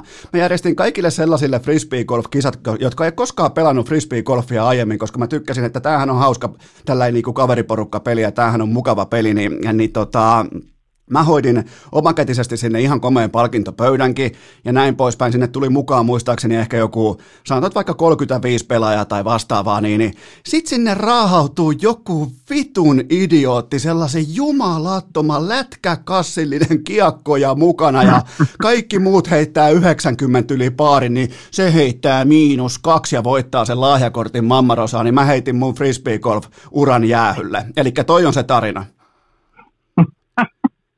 No se, se on mennyt aika, aika kaunis se ura siinä sitten, että en tiedä, että mitä ollaan menetetty. Mieti se, ja me käytiin vielä huntaamassa, me käytiin tutkimassa, että kun ylipäätään, kun kaikki muut tulee yhden kiekon kanssa vähän niin kuin, ja osalla oli vähän bissejäkin mukana ja tällaista niin kuin pikkun aposteltavaa ja hyvä kesäinen meininki, niin, niin silloin niin kuin jokaista heittoa varten omat kiekot, silloin sellainen olkalaukullinen kamaa mukana, ja me käytiin katsomassa, siis se oli jossain niin kuin Euroopan tuurilla ollut just top 10 tai top 15 se pelaaja, niin se tulee lahjakortin takia voittamaan kaikki ruukiet, niin silloin meni koko laji pannaan, mutta nyt sä, vuoden urheilija Väinö Mäkelä, nyt sä oot tavallaan vapauttanut frisbee-golfin taas mun ajatuksista, mun kahleista. Se on, se on kun, kunnia tehtävä, jos, jos näin on käynyt, niin sehän on eri, erittäin hienoa ja se on muutenkin todella hienoa ollut tänä vuonna saada niin frisbee-golfia ylipäätänsä niin oikeastaan koko, koko kansan niin kuin ilmoille, koska ei frisbee golf ei ole ollut edellisenä vuonna. On se nyt ollut la, semmoinen niin pieni laji, mutta ei sitä poru, näin paljon porukkaa todellakaan tiedostanut ja tunnistanut. Se on tällä hetkellä Väinön reppuselässä ja se on siitä syystäkin Väinön tai tavallaan niin kuin sun harteilla, koska yhtäkään toista frisbee-golfaa mä en pysty mainitsemaan, mutta mulla on kuitenkin sulle vaatimus. Kuvaile mulle näitä hienoja frisbee-golf-pelaajia, jotka mä pystyn mainitsemaan. Mä haluan analyysin Kaapo Kakon pelityylistä. Kaapo Kakon pelityylistä? No tota, Kaapolla on aika tuommoinen väkivaltainen räjähtävä heittotyyli. Ne on niin kuin kaikilla – äh, muulla urheilijoilla yleensä on, kun tulee pisteitä heittämään. Ja, tota, vähän on vielä tekniikka hakusassa, mutta putti oli yllättävän hyvä. Ihan oikeasti yllätyin jopa siitä, että pari pidempäänkin säkitti, mutta kyllä siellä semmoinen pari pari metristäkin tuli alarata kolautettu, niin, niin, niin kyllä mä sanoisin, että Ka- Kaapo on aika hyökkäävä, hyökkäävä tota, pelaaja, niin kuin hyökkää tota, roolia pelaajan jääkiekossa. Jos tehdään kova jako, niin kumpi kuuluu kumman entourakeen? Sinä Kaapo vai Kaapo sun? Jaa, kyllä se varmaan menee niin, että Kaapo meikäläisen. Oi, sieltä hyvä donkki, kyllä. Viimeisen päälle oikea vastaus. Elikkä, ja mitä sä oot muuten mieltä siitä, että Kaapo tulee sinne frisbee golf radoille jollain tota, nokkon tuulipuvulla, niin onko se vähän niin kuin statementti kaikkia muita frisbee golfajia kohtaan, että täällä on niin kuin sponssitkin jo kohillaan? No, se voi olla tietty niin, mutta voihan se olla, että kun sitten porukka katsoo Kaapo, Kaapo oikeastaan paremmat pelaajat katsoo Kaapon tuota heittotyössä, ne katsoo ihan perusa harrasteli amatööri siellä heittelemässä. Ai juman kautta, tämä on hyvä. Eli Kaapo Kakko kirjataan Väinö Mäkelän Entourakeen fanipojaksi. Entä Lauri Markkanen, minkä, minkälaisesta pelityylistä puhutaan ja kuinka paljon se tuo etua, että se pystyy tavallaan tuollaisesta niin kuin 20 metrin rangelta pudottamaan sen suoraan kädestään sen kiekon sinne rautahäkkiin? Mä en ole itse asiassa ikinä nähnyt, kun Lauri Markkanen pelaa, enkä edes ole tota, noin, niin kuullutkaan. Teikö se olisi, äh, mä oon nähnyt jonkun kuvat, hän on ollut Jalle Storin tota, no, helsinkiläisen pelaajan kanssa pelaamassa. Mä en ole ikinä nähnyt, kun Lauri Markkanen itse heittää frisbeitä itse asiassa nämä Markkaset pitää muutenkin vähän näyttöjä, koska niillä on hirveä kilpailu Eerolla ja Laurilla siitä, että kumpi on parempi, mutta kumpikaan ei ole koskaan lyönyt mitään näyttöjä pöytään. Onko jopa niinku, olisiko jopa niinku tällaisia valheellisia frisbee-golf-harrastajia? Että on niinku kamat mukana, tiedät sä, on olkalaukut, mutta sitten ei niinku kentällä ei tapahdu mitään. On, puhutaan nimenomaan niistä välineurheilijoista. No siinä on ainakin varaa ostaa kiekkoja Laurilla, että se ei, niinku, se, se, se, ei lopu kesken, mutta eli, Lauri Markkasesta ei löydy analyysiä. Ei, ei löydy suurempaa analyysiä. Okei, no kuka on tällainen henkilö kuin Paul Macbeth? Hän on tällä hetkellä tota noin, niin, maailman paras pelaaja ollut jo viimeisen kymmenen vuoden ajan niin maailman parhaimmista pelaajista. Tällä hetkellä viisi maailmanmestaruutta ja mitä olisiko kolme tota, noita Jenkkien avoimien mestaruuskilpailun pokaaleita, niin kyllä siinä ihan hyvin tuottaan tehty frisbeegolfuran aikana. Se on nimittäin silloin Markkasen pelipaita päällään, niin tota, se, se, on siitä jäänyt mieleen. Eli onko, voidaanko puhua, on, onko jopa niin kuin kaikkien aikojen kovin? Kyllä, kyllä voidaan, voidaan puhua kaikkien aikojen kovimmasta. Tietenkin Ken Kleime, joka oli dominoi siinä 80-90 siinä tota, 2000-luvun alkupuolella, niin hänellä on 12 maailmanmestaruutta, mutta tietenkin pelityyli on kehittynyt ja kiekat kehittynyt, niin kyllä mä sanoisin, että Macbeth on kuitenkin tuo ka- kaikki aikojen paras pelaaja. Eli Paul Macbeth otetaan talteen. No, mulla on sulle lisäkysymyksiä tähän lämmittelyyn. Tämä menee näin, että Sä voitit tuossa, tai tämä tavallaan ei ole voitto, mutta sä klaarasit Pohjois-Karjalan avoimien nelossian tuossa taannoin, ja sä tienasit kokonaiset 186 dollaria, niin kysymys kuuluu näin, että miten raha on muuttanut Väinö Mäkelää ihmisenä? no noilla, noilla summilla ei kyllä hirveästi ihmistä muuta, jos 120 dollaria saa nelossia. mutta, mutta, onhan se nyt hienoa, että frisbee golfilla on mahdollistanut paljon juttuja, mitä tota, niin ei olisi pystynyt kuvittelemaankaan. Sulla on enemmän holareita kuin turnausvoittoja, niin onko syytä olla huolissaan Väinö Mäkelän voittamisen kulttuurista? Kyllä, kyllä ehkä vähän voisi olla kyllä huolissaan. Kyllä mieluummin haluaisin voittaa, kun heittää niitä holivaneja, vaikka siinä hyvin näkyy, että saakin yhdellä holivan heitolla. Mutta, mutta kyllä sanotaan näin, että niitä voittoja voisi hyvin tulla enemmän pakettia. Hoidetaan tuo tasaisuus sillä lailla, että tulee pelkästään niitä voitteja, ettei vaan olla tasaisin pelaavaa, mutta voitetaan myöskin niitä. Laitetaanko tuosta jopa 2021 tavoite siitä, että on enemmän turnausvoittoja kuin holareita? Just näin. Elikkä, mutta toisaalta taas toi on siinä mielessä mielenkiintoinen laji, että ne holarit, ne sellaiset tavallaan niinku urheiluruututason suoritukset, niin niiden sitten se palkintopotti taas kertyy toista reittiä pitkin, kun taas sitten turnausvoittojen rahapalkinnot tulee sitten taas toista reittiä pitkin, niin, niin tavallaan mä, tavallaan mä, toi balanssi on tärkeää löytää. Kyllä, kyllä, se on ihan totta. Okei, mikä on maailman kaunein frisbee golf rata ja miksi se on nimenomaan Heinolan kippasua? No tota, Heinola Kippasua on kuitenkin tämmöinen tosi hieno multikompleksi, siellä on kaikki, kaikki asiat kunnossa ja tota noin, niin sehän on yksi, yksi tota noin, hienommista radoista, mitä ikinä on pelannut, mutta jos lähdetään puhumaan noista jenkki, jenkki tota noin, niin päädyn radoista, niin kyllä toi tää, mikä se on, se on Maple Hill, joka löytyy tuolta, miten se pitäisi lausua, Massachusetts, onko se jotenkin no, lausuttu osavaltio, niin, tuota, niin sieltä, sieltä päin löytyy se. Meni. Kiitoksia. Se on, se, se, on kyllä, se on kyllä jännä, varsinkin jos on kattonut, kuuluu siihen sukupolveen, joka on katsonut McDonaldsin mainoksia aikoinaan, niin siellähän se kyseinen osavaltio lausutaan hyvinkin monella eri tavalla, mutta tota, ai sieltä löytyy sitten kaunein mesta. Ky- kyllä mä sanoisin, että se on, se on tosi upea, upea rata ja siellä on niin tota, monipuolista väylää, niin tota, mä sanoin, että se on kyllä yksi hienommista radoista, mitä mä itse olen ikinä pelannut. No nyt kun, nyt kun ollaan todettu, että Heinolan kippasua on kuitenkin sellainen Suomen ehkä helmiä, itse näin heinolalaisena, ihan paljasjalkaisena heinolalaisena, ehkä nyt hitusen verran kuitenkin pönkitän oman kotikylän asemaan, niin pitäisiköhän Väinö Mäkelän jopa muuttaa Heinolaa, jotta sut saataisiin saavuttamaan huippu nopeammin? No siis ei, ei kyllä, kyllä pysy Jyväskylässä toistaiseksi vielä. No, ei, eipä, eipä sun vaihtoehdot on kauhean hyvät No ei, ei, ei, mutta näillä mennään eteenpäin, mitä on annettu.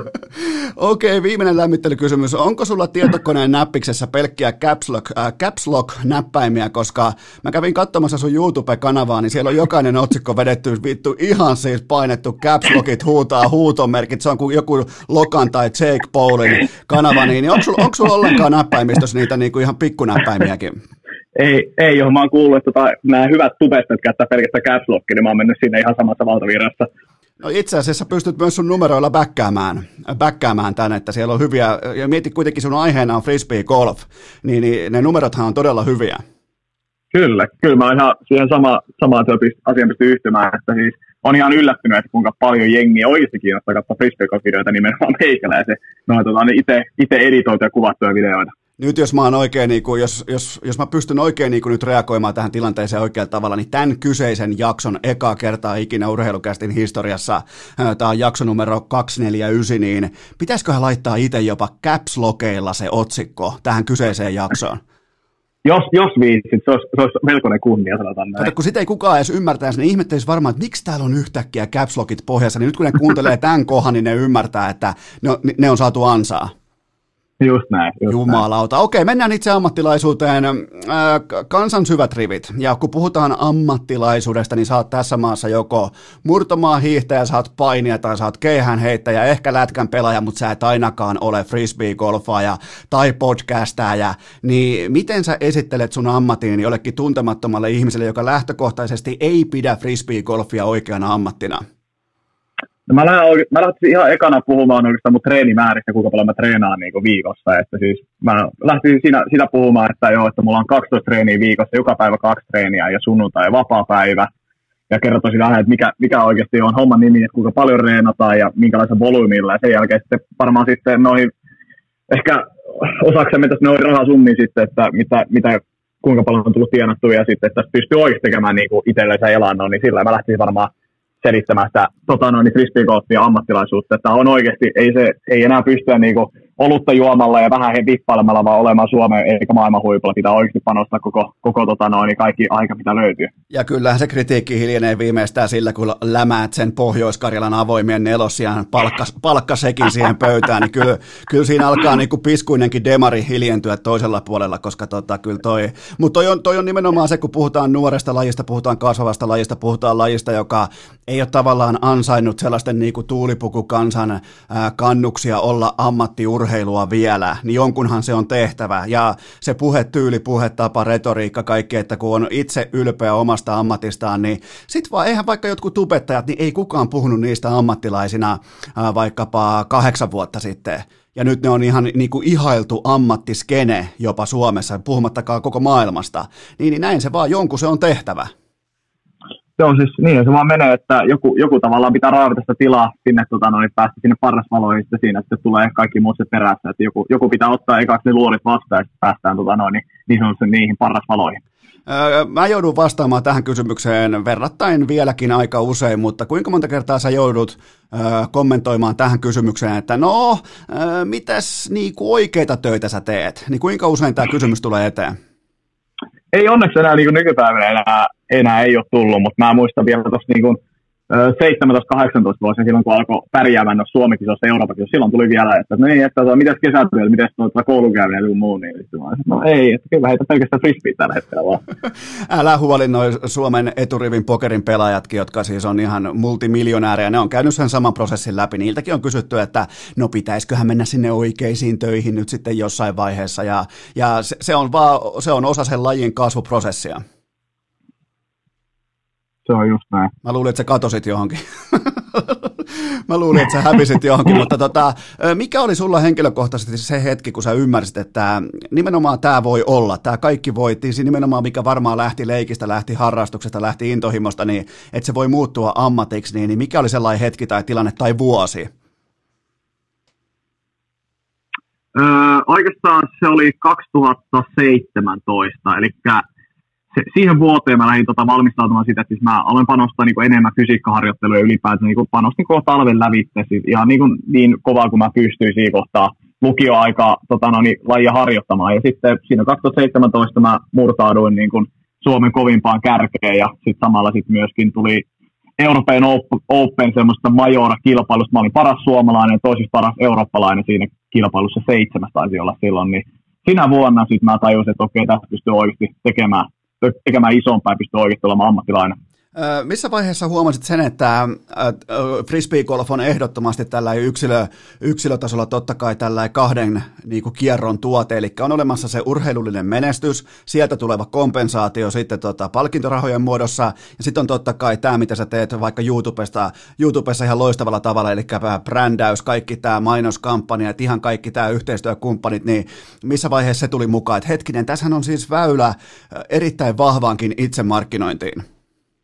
Siis itse asiassa mä tajusin vasta tuon tota, justissa ton, niin kun, että YouTube on niin kun, aivan loistava markkinointikeino. Vasta siis 2000, siis tämän, tämän tota, no, niin vuoden alkupuolella, siis tammikuussa mä aloin siis tajuamaan, että hetkonen, että miksi me YouTubeta, että siellä, se on niin kun, todella hyvä niin kun, markkinointikeino ylipäätään sille kiva, kiva tapa tuoda niin kun, itsensä esille just ja tota, noin, niin Frisbee kansalle. Ja sitten mä aloitin YouTubetta maaliskuussa ja e, joo, maaliskuussa tein ensimmäisen videon tässä, tässä hetkessä tällä hetkellä olla, että vuoden tulokas tota noin, pysti voittaneena ja, ja tota noin, niin eteenpäin puksutaan kovaa menemään. Voitit sä siis jonkun tupekaalan?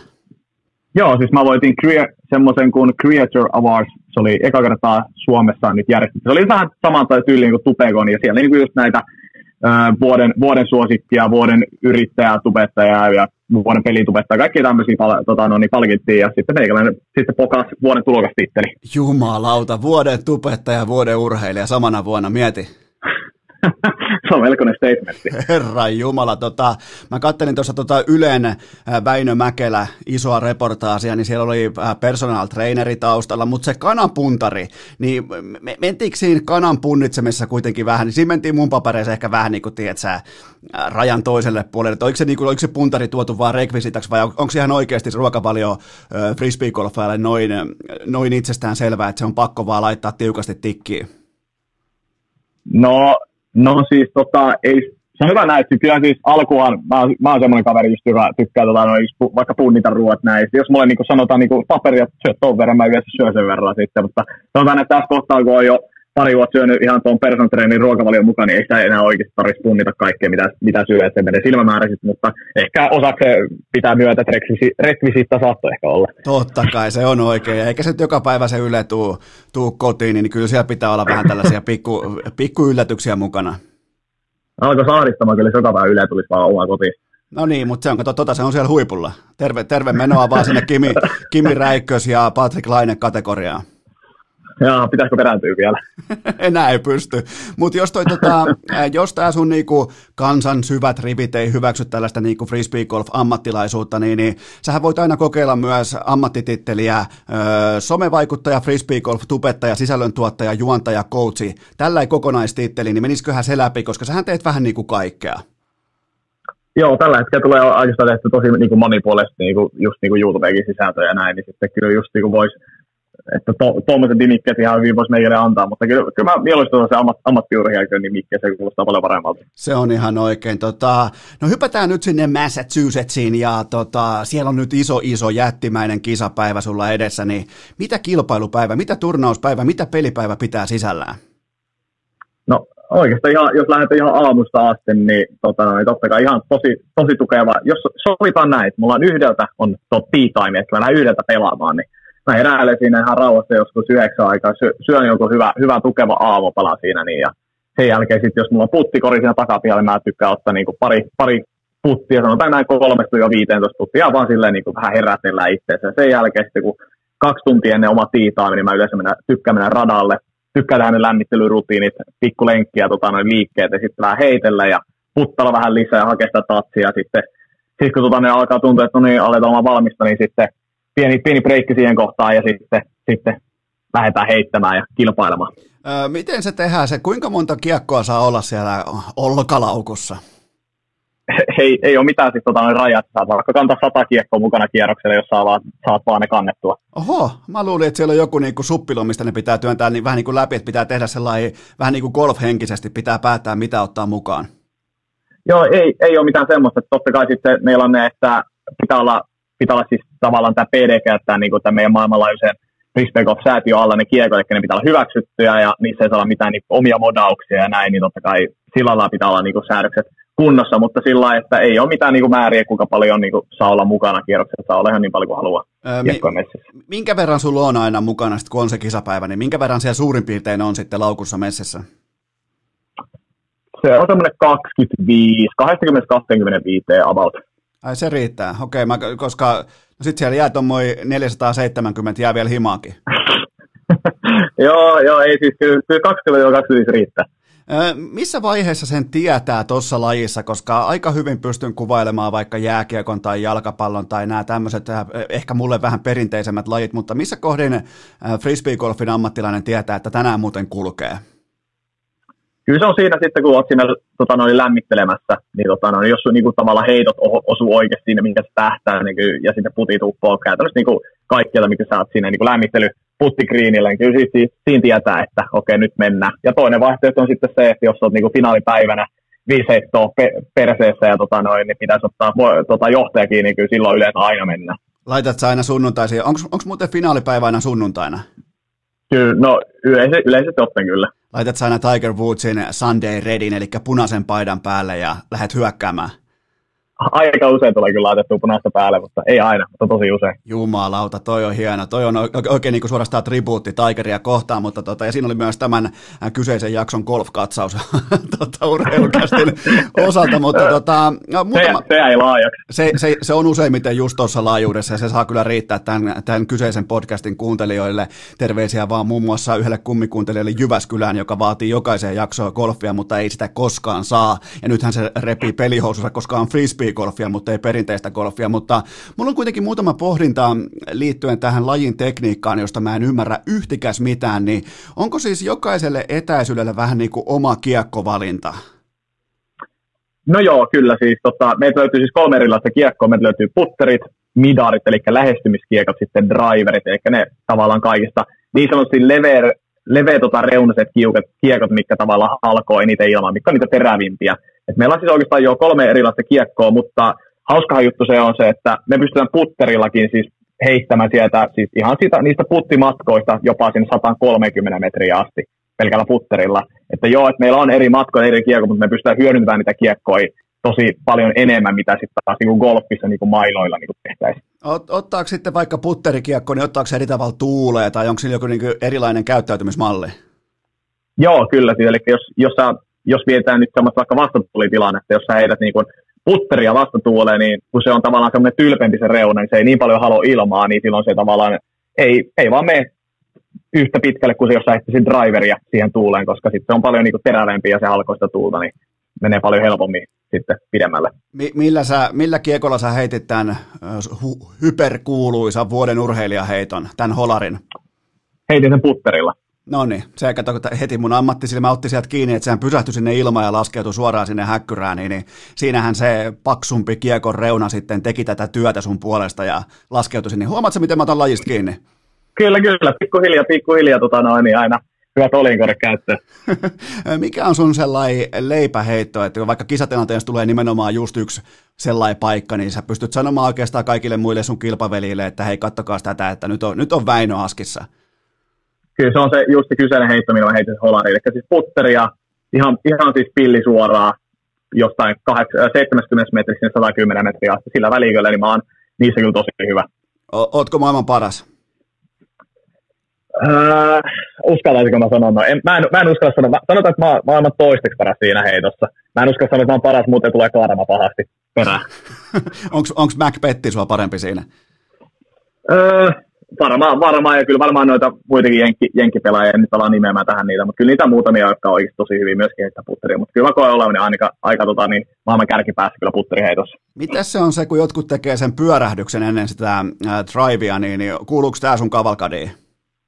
ei, ei kuulu, ja se, se ei kuulu oikeastaan melkein kenenkään niin kuin kilpa, kilpa tota noin, niin, tota noin, heittorepertuaari, vaan se on niin kuin enemmänkin sitten, kun heitetään pituusheittoa, niin se on tavallaan sitten, kun saadaan enemmän momentumia, kun pyörähetään se 360 astetta, niin saadaan kiekko heitettyä vieläkin pidemmälle. Okei, mennään takaisin radalle ja millä vaistolla sä pelaat silloin, kun sä et välttämättä joka tilanteessa itse näe sitä metallipönikkää siellä jossain horisontissa, se on vaikka jonkun pikku kukkulan takana tai kiven takana tai jossain, niin, niin luotat sä karttaa, luotat sä johonkin, mikä on, mikä on sun menettelytapa? No yleensä se menee sillä lailla, että jos on vaikka pari neljä väylää ja sitten mä nyt on päässyt oli 220 metrin väylää, mä oon päässyt about puoleen väliin. Mä tiedän yleensä, kuinka pitkä mikäkin kiekko menee. Ja sitten jos mä nyt on vaikka vähän kulman takaa ja tota noin, niin mä, tie, mä tiesin about kuinka pitkä oli se avausheitto, jos mä menen vähän siikailemaan sitä mestaa, että kuinka kauan se kori on, niin kyllä se aika, aika lailla menee tavallaan vaistojen mukaan siinä, että kuinka pitkä matka sitä voisi olla, että varmaan, varmaan parempi työjäljen tulos tulisi, jos vaikka ottaisi noita, sanoisi nyt nämä golfkentillä, kun käytetään näitä etäisyysmittareita, niin kyllähän varmaan niillä saisi paremman lopputuloksen, mutta kyllä tällä, tällä hetkellä mennään aika lailla vielä vaiston mukaan. Kuinka moni näistä sun holareista on tullut vähän niin kuin sokkona silleen, että sä et ole nähnyt ollenkaan sitä pönikkää? Mä en ole varmaan, onkaan mä heittänyt ikinä, mä en ole varmaan ikinä heittänyt semmoista holaria, että mä en ole niin nähnyt koria, että se on niin kuin, tavallaan kilahtunut, vaan mun mielestä mä oon aina nähnyt kyllä korin, kun mä oon heittänyt holari. Okei, no kuinka paljon tuo laji on teknistä osaamista ja kuinka paljon se sitten liittyy mentaalipuoleen nimenomaan siihen kisatilanteen paineen käsittelyyn? Siis jos puhutaan niin oikeasti Suomen ja maailman käreistä, niin, tota noin, niin siis jokainen pelaaja osaa heittää. Jokainen on niin kuin, tosi lahjakas heittämässä kiekkoa, mutta se on just pelkästään sitä sit siinä viimeisillä väylillä ja mentaalipuolta, että kuka käsittelee se paineen kaikista parhaiten, niin kyllä mä sanoin, että se menee 50-50, mutta sitten ihan niin kuin viimeisellä kierroksella 100 prossaa vaan pelkästään mentaalipuolta. Pysytään tässä mentaalipuolessa, niin, niin mikä, on, mikä on sun sellainen ehkä unohtumattomin tai niin kuin sellainen keskeisin muisto tai voitto tai kilpailutilanne tai sellainen, että on menty niin kuin niska niskasta eteenpäin, vaikka jotain kovaa kilpaveliä vastaan ja sä oot pystynyt sen sitten voittamaan nimenomaan näillä kytkin hetkillä, niin, niin, niin mikä on sellainen tilanne? Kyllä se varmaan yksi, yksi parhaimpi on kyllä edelleen, se on 2016, kun mä voitin junioreiden Euroopan mestaruuden Oulussa, niin, tota, no, niin siellä mä pelasin tosi hyvää kaveria Riku Vinkkiä vastaan pelasin, tota, no, niin sitten pelattiin neljä kierrosta tasaan ja lähti, lähdettiin pelaamaan siis äkkikuolema väyliä, eli toimi siten, että lähdetään pelaamaan väyliä lävitse, kun mulla tulee ekaksi tota, no, niin parempi väylä tuossa, niin voittaa sitten titteli himaa. Ja äkkikuolemaa pelattiin kolme väylää sitten meikäläisin hyö, hyödyksi sitten tota, niin kääntyi voittoon, niin se on kyllä varmaan ikimuistosi kyllä voitto meikäläiselle. Menittekö Oulun torille katsomaan toripolliisia? ei, ei menty katsomaan, ei tainnut olla vielä täys, täys tota, niin ikä, ikäinen olla siinä kohtaa, niin ei, ei nautittu mitä taikaliemi siinä kohtaa. Sitten kun tullaan siihen mentaalipuoleen ja sen heiton on ikään kuin pakko onnistua, jotta sä pääset jatkoon tai pääset kakkospäivälle, kolmospäivälle, nelospäivälle, finaalipäivälle, miten tahansa, niin, niin huomaako siellä kisoissa, että siellä alkaa ihan oikeasti pelaajilla vähän niin kuin heittokäsi väpättää ja tälle, että, että tulee siis ihan vaan lukkotilanteita ja hyväkin heittäjä voi heittää sen kiekon ihan niin kuin vaikka minä, eli sillä ei ole niin kuin minkäännäköistä tuntumaakaan mennä sinne tuota häkkyrää päin. Siis joo, kyllä siis sen, sen oikeasti huomaa ihan selkeästi. Jos mietitään vaikka öö, jotain, jotain kisatilannetta, kun on tosi tiukkaa ja sitten siis jos vaan jollakin se ajatus pääsee niin kuin pään sisään, että okei, että nyt mun on pakko laittaa tämä, niin se yleensä sitten ei laita sitä puttia sisään, niin ja, vaan nimenomaan alkaa vähän käsi väpättää ja sitten tavallaan sitten se alkaa niin kuin, tulee just se lumipalloefekti, että alkaa vaan kertääntymään se, se paineste vaan ja eikä sitten vaan saa aina mitään aikaiseksi. Ja kyllä niitä tilanteita on nähty, kun on niin kuin, tota, noin, niin viimeisillä väylillä on sulattu kuin jäätelö Saharaan, niin kyllä niitä vaan valitettavasti näkee aika useinkin vielä. Onko sulla tota joku menettelyprosessi siinä, että kun sulla on se vaikka mestaruusheitto, sun, sulla on mestaruuskiekko kädessä, niin, niin tota, miten sä nollaat ne odotukset, palkintorahat, sen koko niinku, ulkopuolisen asian siitä sun ympäriltä ja keskityt vain siihen hyvin arkiseen suoritukseen? Onko sulla joku niinku, mentaalivalmennuksellinen tapa siihen tai joku lähestymistapa? No ei oikeastaan, siis, siis niin, niin yksinkertaisesti kuin, niin kuin kaikki aina sanoikin, että, siis, että keskity aina heitto kerrallaan, että siis aina mennään lyönti kautta heitto kerralla, niin se, se on vaan se, mitä pitää noudattaa, eikä siinä voi hirveästi lähteä niin kuin juhlimaan etukäteen. Että se on vaan yritettävä niin kuin pitää kaikki muut asiat vaan poissa mielestä ja sitten vaan nimenomaan keskittyä siihen, että mihinkä kohtaa sä heität, missä kulmassa heität sen ja miten se laskeutuu tuon korin viereen, tuleeko sitten sitä pyörimistä kautta skippivaraa vielä. Se vaan pitää käsitellä niin se heitto niin palaa, palaa sieltä ja sitten kyllä se siinä kohtaa, kun se joudut niin paljon analysoimasta heittoa, niin et sä näe hirveästi muuten ne palkintosummia. Mulla on, muuten, mulla on muuten yksi ruukia kysymys tähän väliin, koska tämä aiheutti silloin joskus 8-9 vuotta sitten kovaa, melkein jopa niin kuin turpaa vetoa meidän Heinolan frisbee-golf-harrastajien piirissä, mutta tota, ja me, me syytettiin meidän kaveria siitä, että se heittää aina nössöä, eli se heittää sen kiekon mahdollisimman lähelle sitä pönikkää, niin kuin ihan melkein jopa siihen juureen, että se ei hae niin kuin isoa kalaa ollenkaan, niin, niin yrität se joka heitolla aina osua siihen, nimenomaan siihen kehikkoon, että et lähde niin kuin lähestymään erikseen.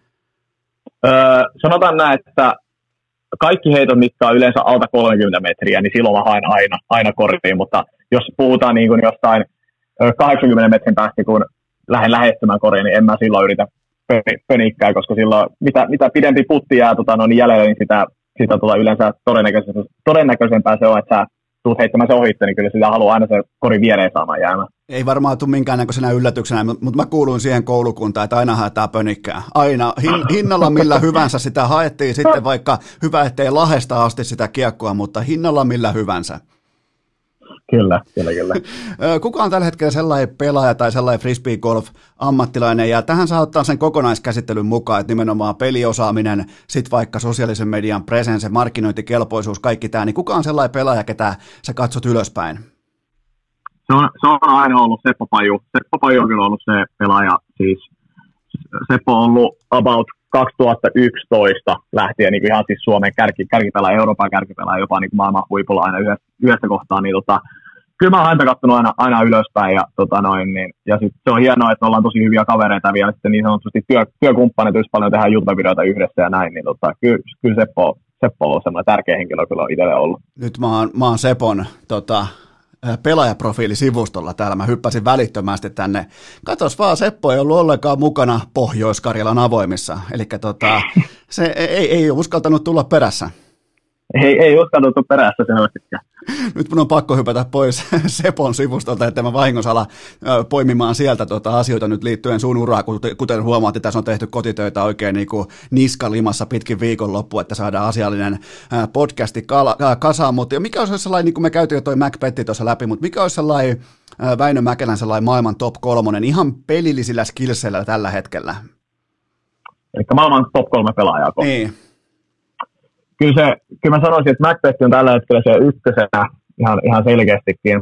Ja sitten kakkosena tulee kyllä kovasti tuo Eagle Mac Mahoney, joka tota noin, niin on munkaan sama ikäinen tota noin, hemmo. Ja, ja tota noin, sillä on kyllä jokainen peli osaa olla kyllä tosi, tosi kova ja heittää ihan siis hermottavan pitkälle sitä kiekkoa. Puhutaan oikeasti heittää mua joku 40-50 metriä pidemmälle meikäläistäkin.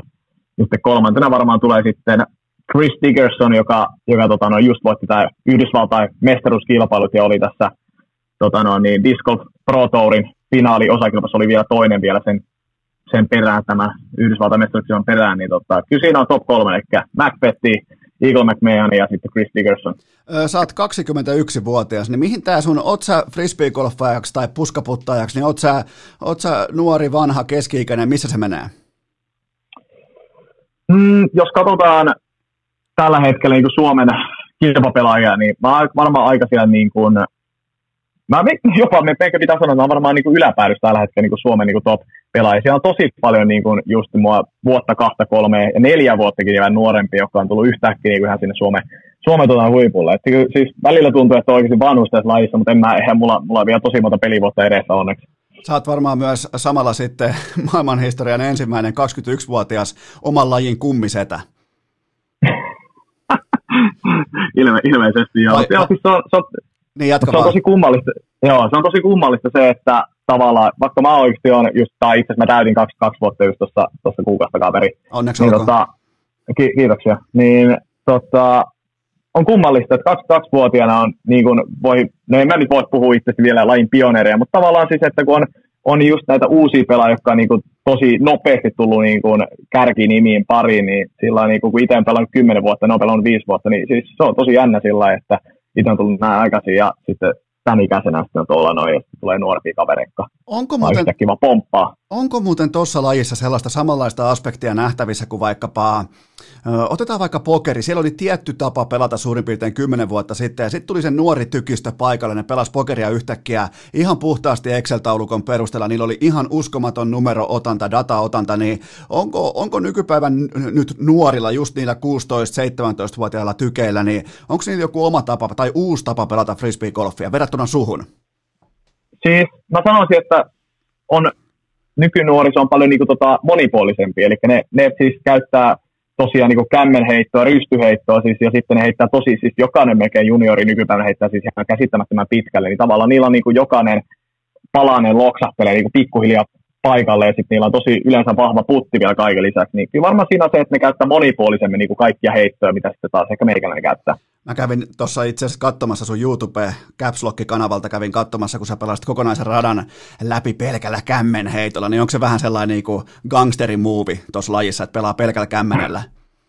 Joo, se on ehkä semmoinen just semmoinen vähän hassuttelu homma, että kun porukka, no oikeastaan siis meikäläinen ei hirveästi käytä kämmenheittoa, mutta sitten taas osa käyttää, niin se on ehkä semmoinen, mitä se sanoisi, että nykypäivänä siis porukka koko ajan alkaa enemmän heittämään kämmenheitä vielä pidemmällä kämmenheitä. Se tulee olemaan tulevaisuutta, että niin kuin heitetään rystyltä sekä kämmen puolelta niin kuin se yli 130 metriä helposti.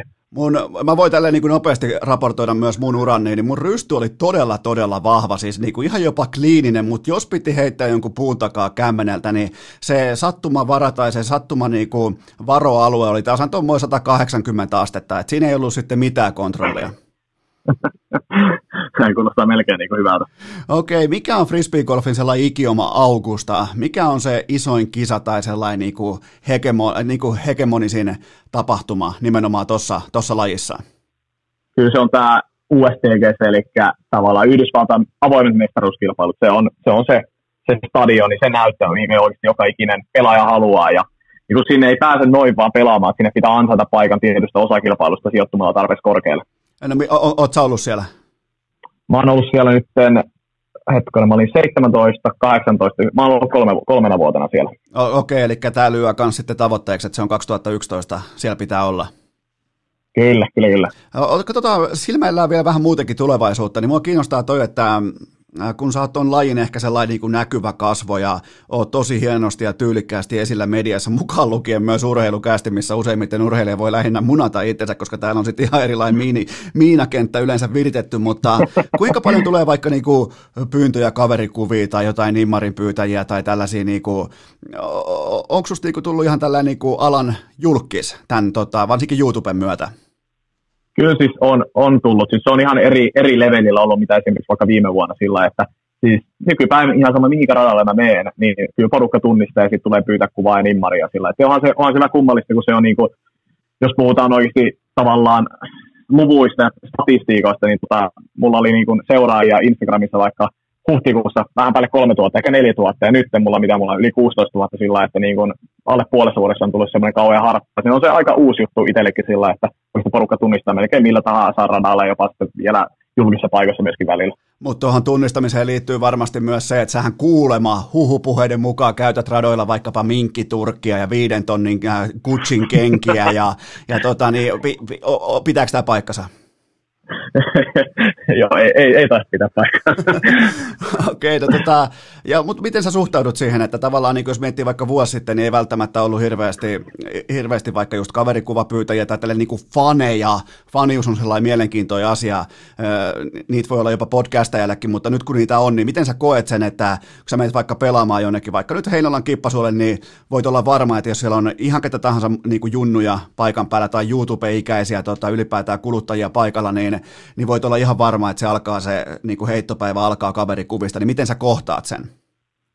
Kyllä mä sen kohtaan yleensä ihan aina sitten niin omana, omana itsenä, itsenäni, että hymyssä suu ja tota, no, niin haluaa olla tosi, antaa semmoisen niin asiallisen kuvan itsestä, niin yle, yleisesti ottaen onkin, tai pyrin, ainakin, pyrin ainakin olemaan asiallinen. Ja tota, no, niin sillä lailla se aina lähtee käyntiin. Ja silleen, kyllä mä, mä oon oikeasti ihan niin kiitollinen jokaisesta, joka tulee oikeasti pyytää kuvaa ja, ja tota, noin, niin nimmari pyytämään myöskin. Et siis on se hieno oikeasti ja sillä ja ja jokaiselle, joka miettii, että kehtaako tulla niin pyytämään, niin ehdottomasti pitää tulla pyytämään, jos haluaa. Ja näin, kyllä mä oon ihan valmis antamaan kuvaa ja on myöskin antamaan nimmari.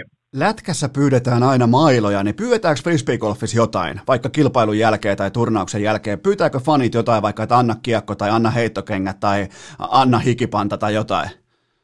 Kyllä siis yleensä tulee, että anna kiekko tai, sitten, tai jotain, jotain sinne päin. Ja se oli hauska eilen yhdessä kilpailussa, niin kuin tämä yksi jenkkipä antoi koko siis oman väkin sisältönsä, antoi siis katsojille, joka on yleensä on aika silleen niin kuin arvostettava temppu, kun aletaan miettimään, kiekot on kuitenkin meille niitä työkaluja, niitä tärkeimpiä työkaluja, mitä ei välttämättä halua antaa eteenpäin, niin hän antoi koko oman väkin sisältönsä eteenpäin paneelle, niin, niin, niin kyllä sitä välillä tapahtuu.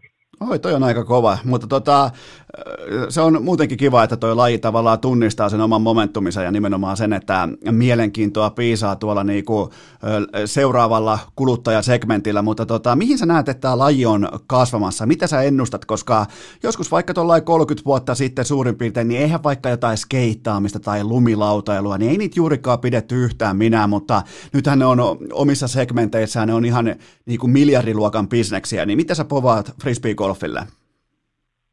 Hyvä sanoa, että frisbeegolfi tullaan näkemään olympialaisissa joku päivä, että nythän tota noin, niin, muistaakseni onko niin kuin, tavallaan äh, frisbeegolf on niin kuin Suomen olympiakomitean hyväksymä laji tällä hetkellä, mutta tietenkään ei olla näytöslaiksi, ei olla vielä niin kuin pääsemässä eikä mitään, mutta mä sanoin, että tulevaisuudessa me frisbeegolf tulee olympialaji ja, tota noin, niin, ja mä uskon, että se on, se on vaan sen takia, koska kiekon lennon katsominen on vaan jotain aivan uskomatonta, ja sitten kun se putti laitetaan sinne häkkiin, niin se, on, se vaan on jotenkin niin siistiä katsottavaa, ja on kuullut myöskin monelta kaverilta, että se on oikeasti aika trendaavaa nykypäivänä, ja se on tosi siistiä katsoa, kun ammattilaiset oikeasti osaa heittää, ja, ja tota, no, kyllä mä sanoin, että frisbeegolfi tota, no, niin tulevaisuus näyttää tosi kirkkaalta, ja me saadaan paljon uusia ammattilaisia Suomeen, ja, ja myöskin haluaisin uskoa, että Suomesta tulee myöskin sitten piakkoin jossain lähivuosia aikaa sitten ensimmäinen suomalainen maailman mestarikin tähän lajiin.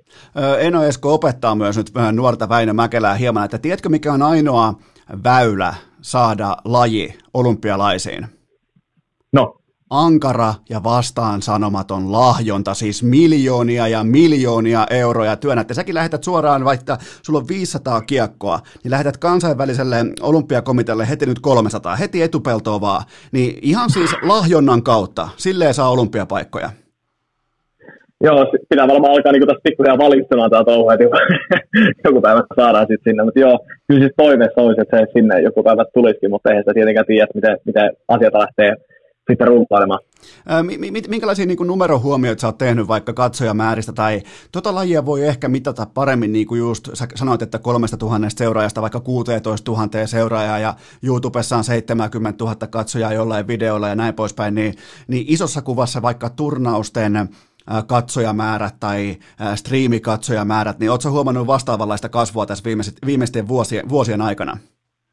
Siis on, ja varsinkin tähän vuoteen, kun tullaan niin kun, kun esimerkiksi tuossa Turun, Turun Pro Tourin osakilpailussa, eli Suomen tämä niin kärkikiertojen osakilpailu, niin siis silloin heinäkuussa oli siis, kun jos yleensä mietitään jostain Pro Tourin, niin kun se finaali, finaalipäivä, niin sitä kärkikortti, missä on kaikki ne tota, parhaimmat pelaajat siinä kilpailussa, niin tota, yleensä niillä on ollut katsoa niin edellisen vuosi, kun ehkä mitä voisi sanoa, sadasta 200 henkilöä hyvällä lykyllä. Ja niin kuin tänä vuonna sitten Turussa oli sillä viimeisillä väylillä katsoja yli 1200 henkilöä, siis katsomassa sitä, niitä muutama heittäjä vaan siellä. Kyllä siinä voi sanoa, että on melkoinen niin kuin harppaus otettu viime vuoteen ja my, myöskin nämä kaikki striimit, mitä niin striimataan YouTuben kautta, niin kyllähän niistä on niin monta, monta tuhatta katsoa enemmän kuin edellisenä vuosina.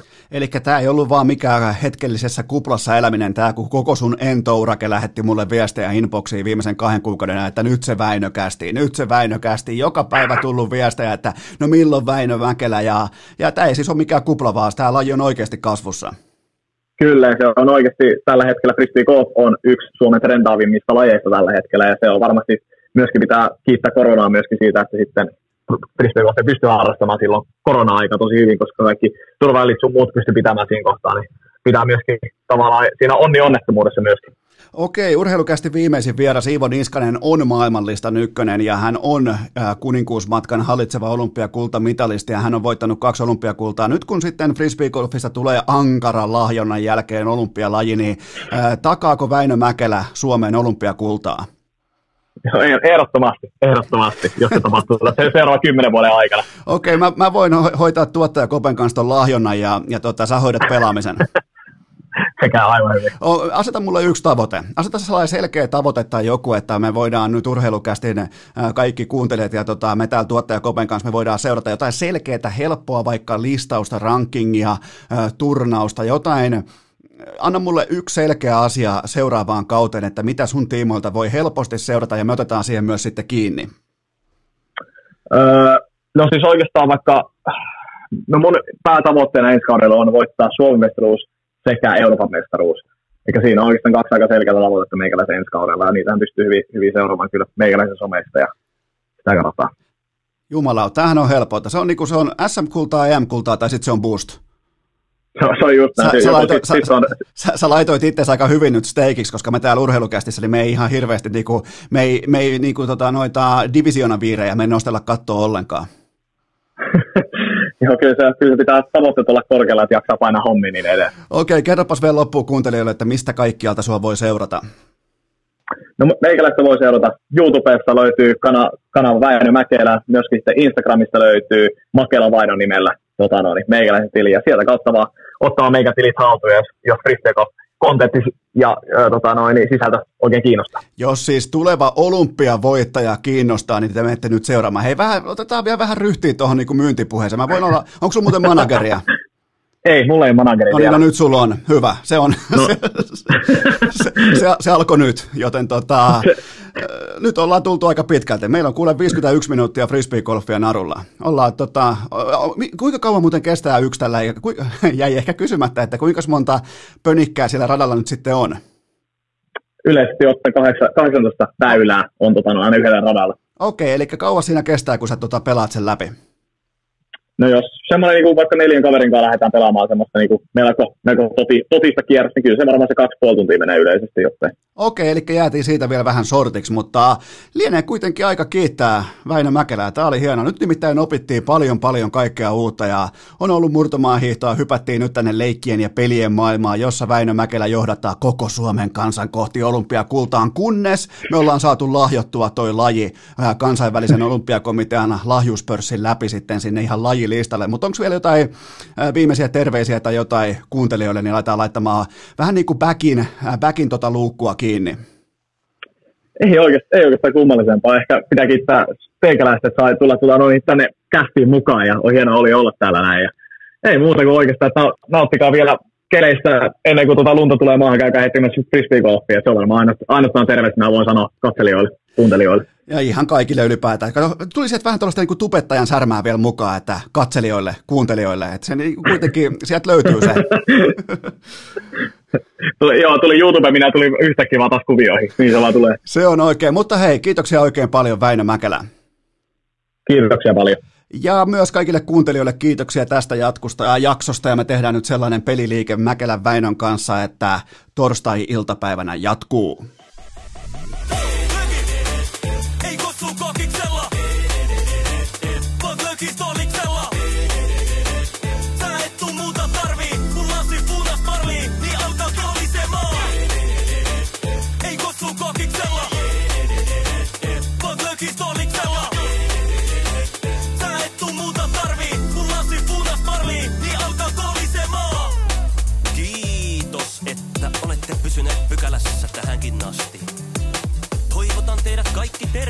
siksi myös jatkossa. Muistakaa nauttia elämästä arjen vastoinkäymisistä huolimatta. Allekirjoittanut kiittää ja kuittaa. Peliä. Oliko tämä jo tässä?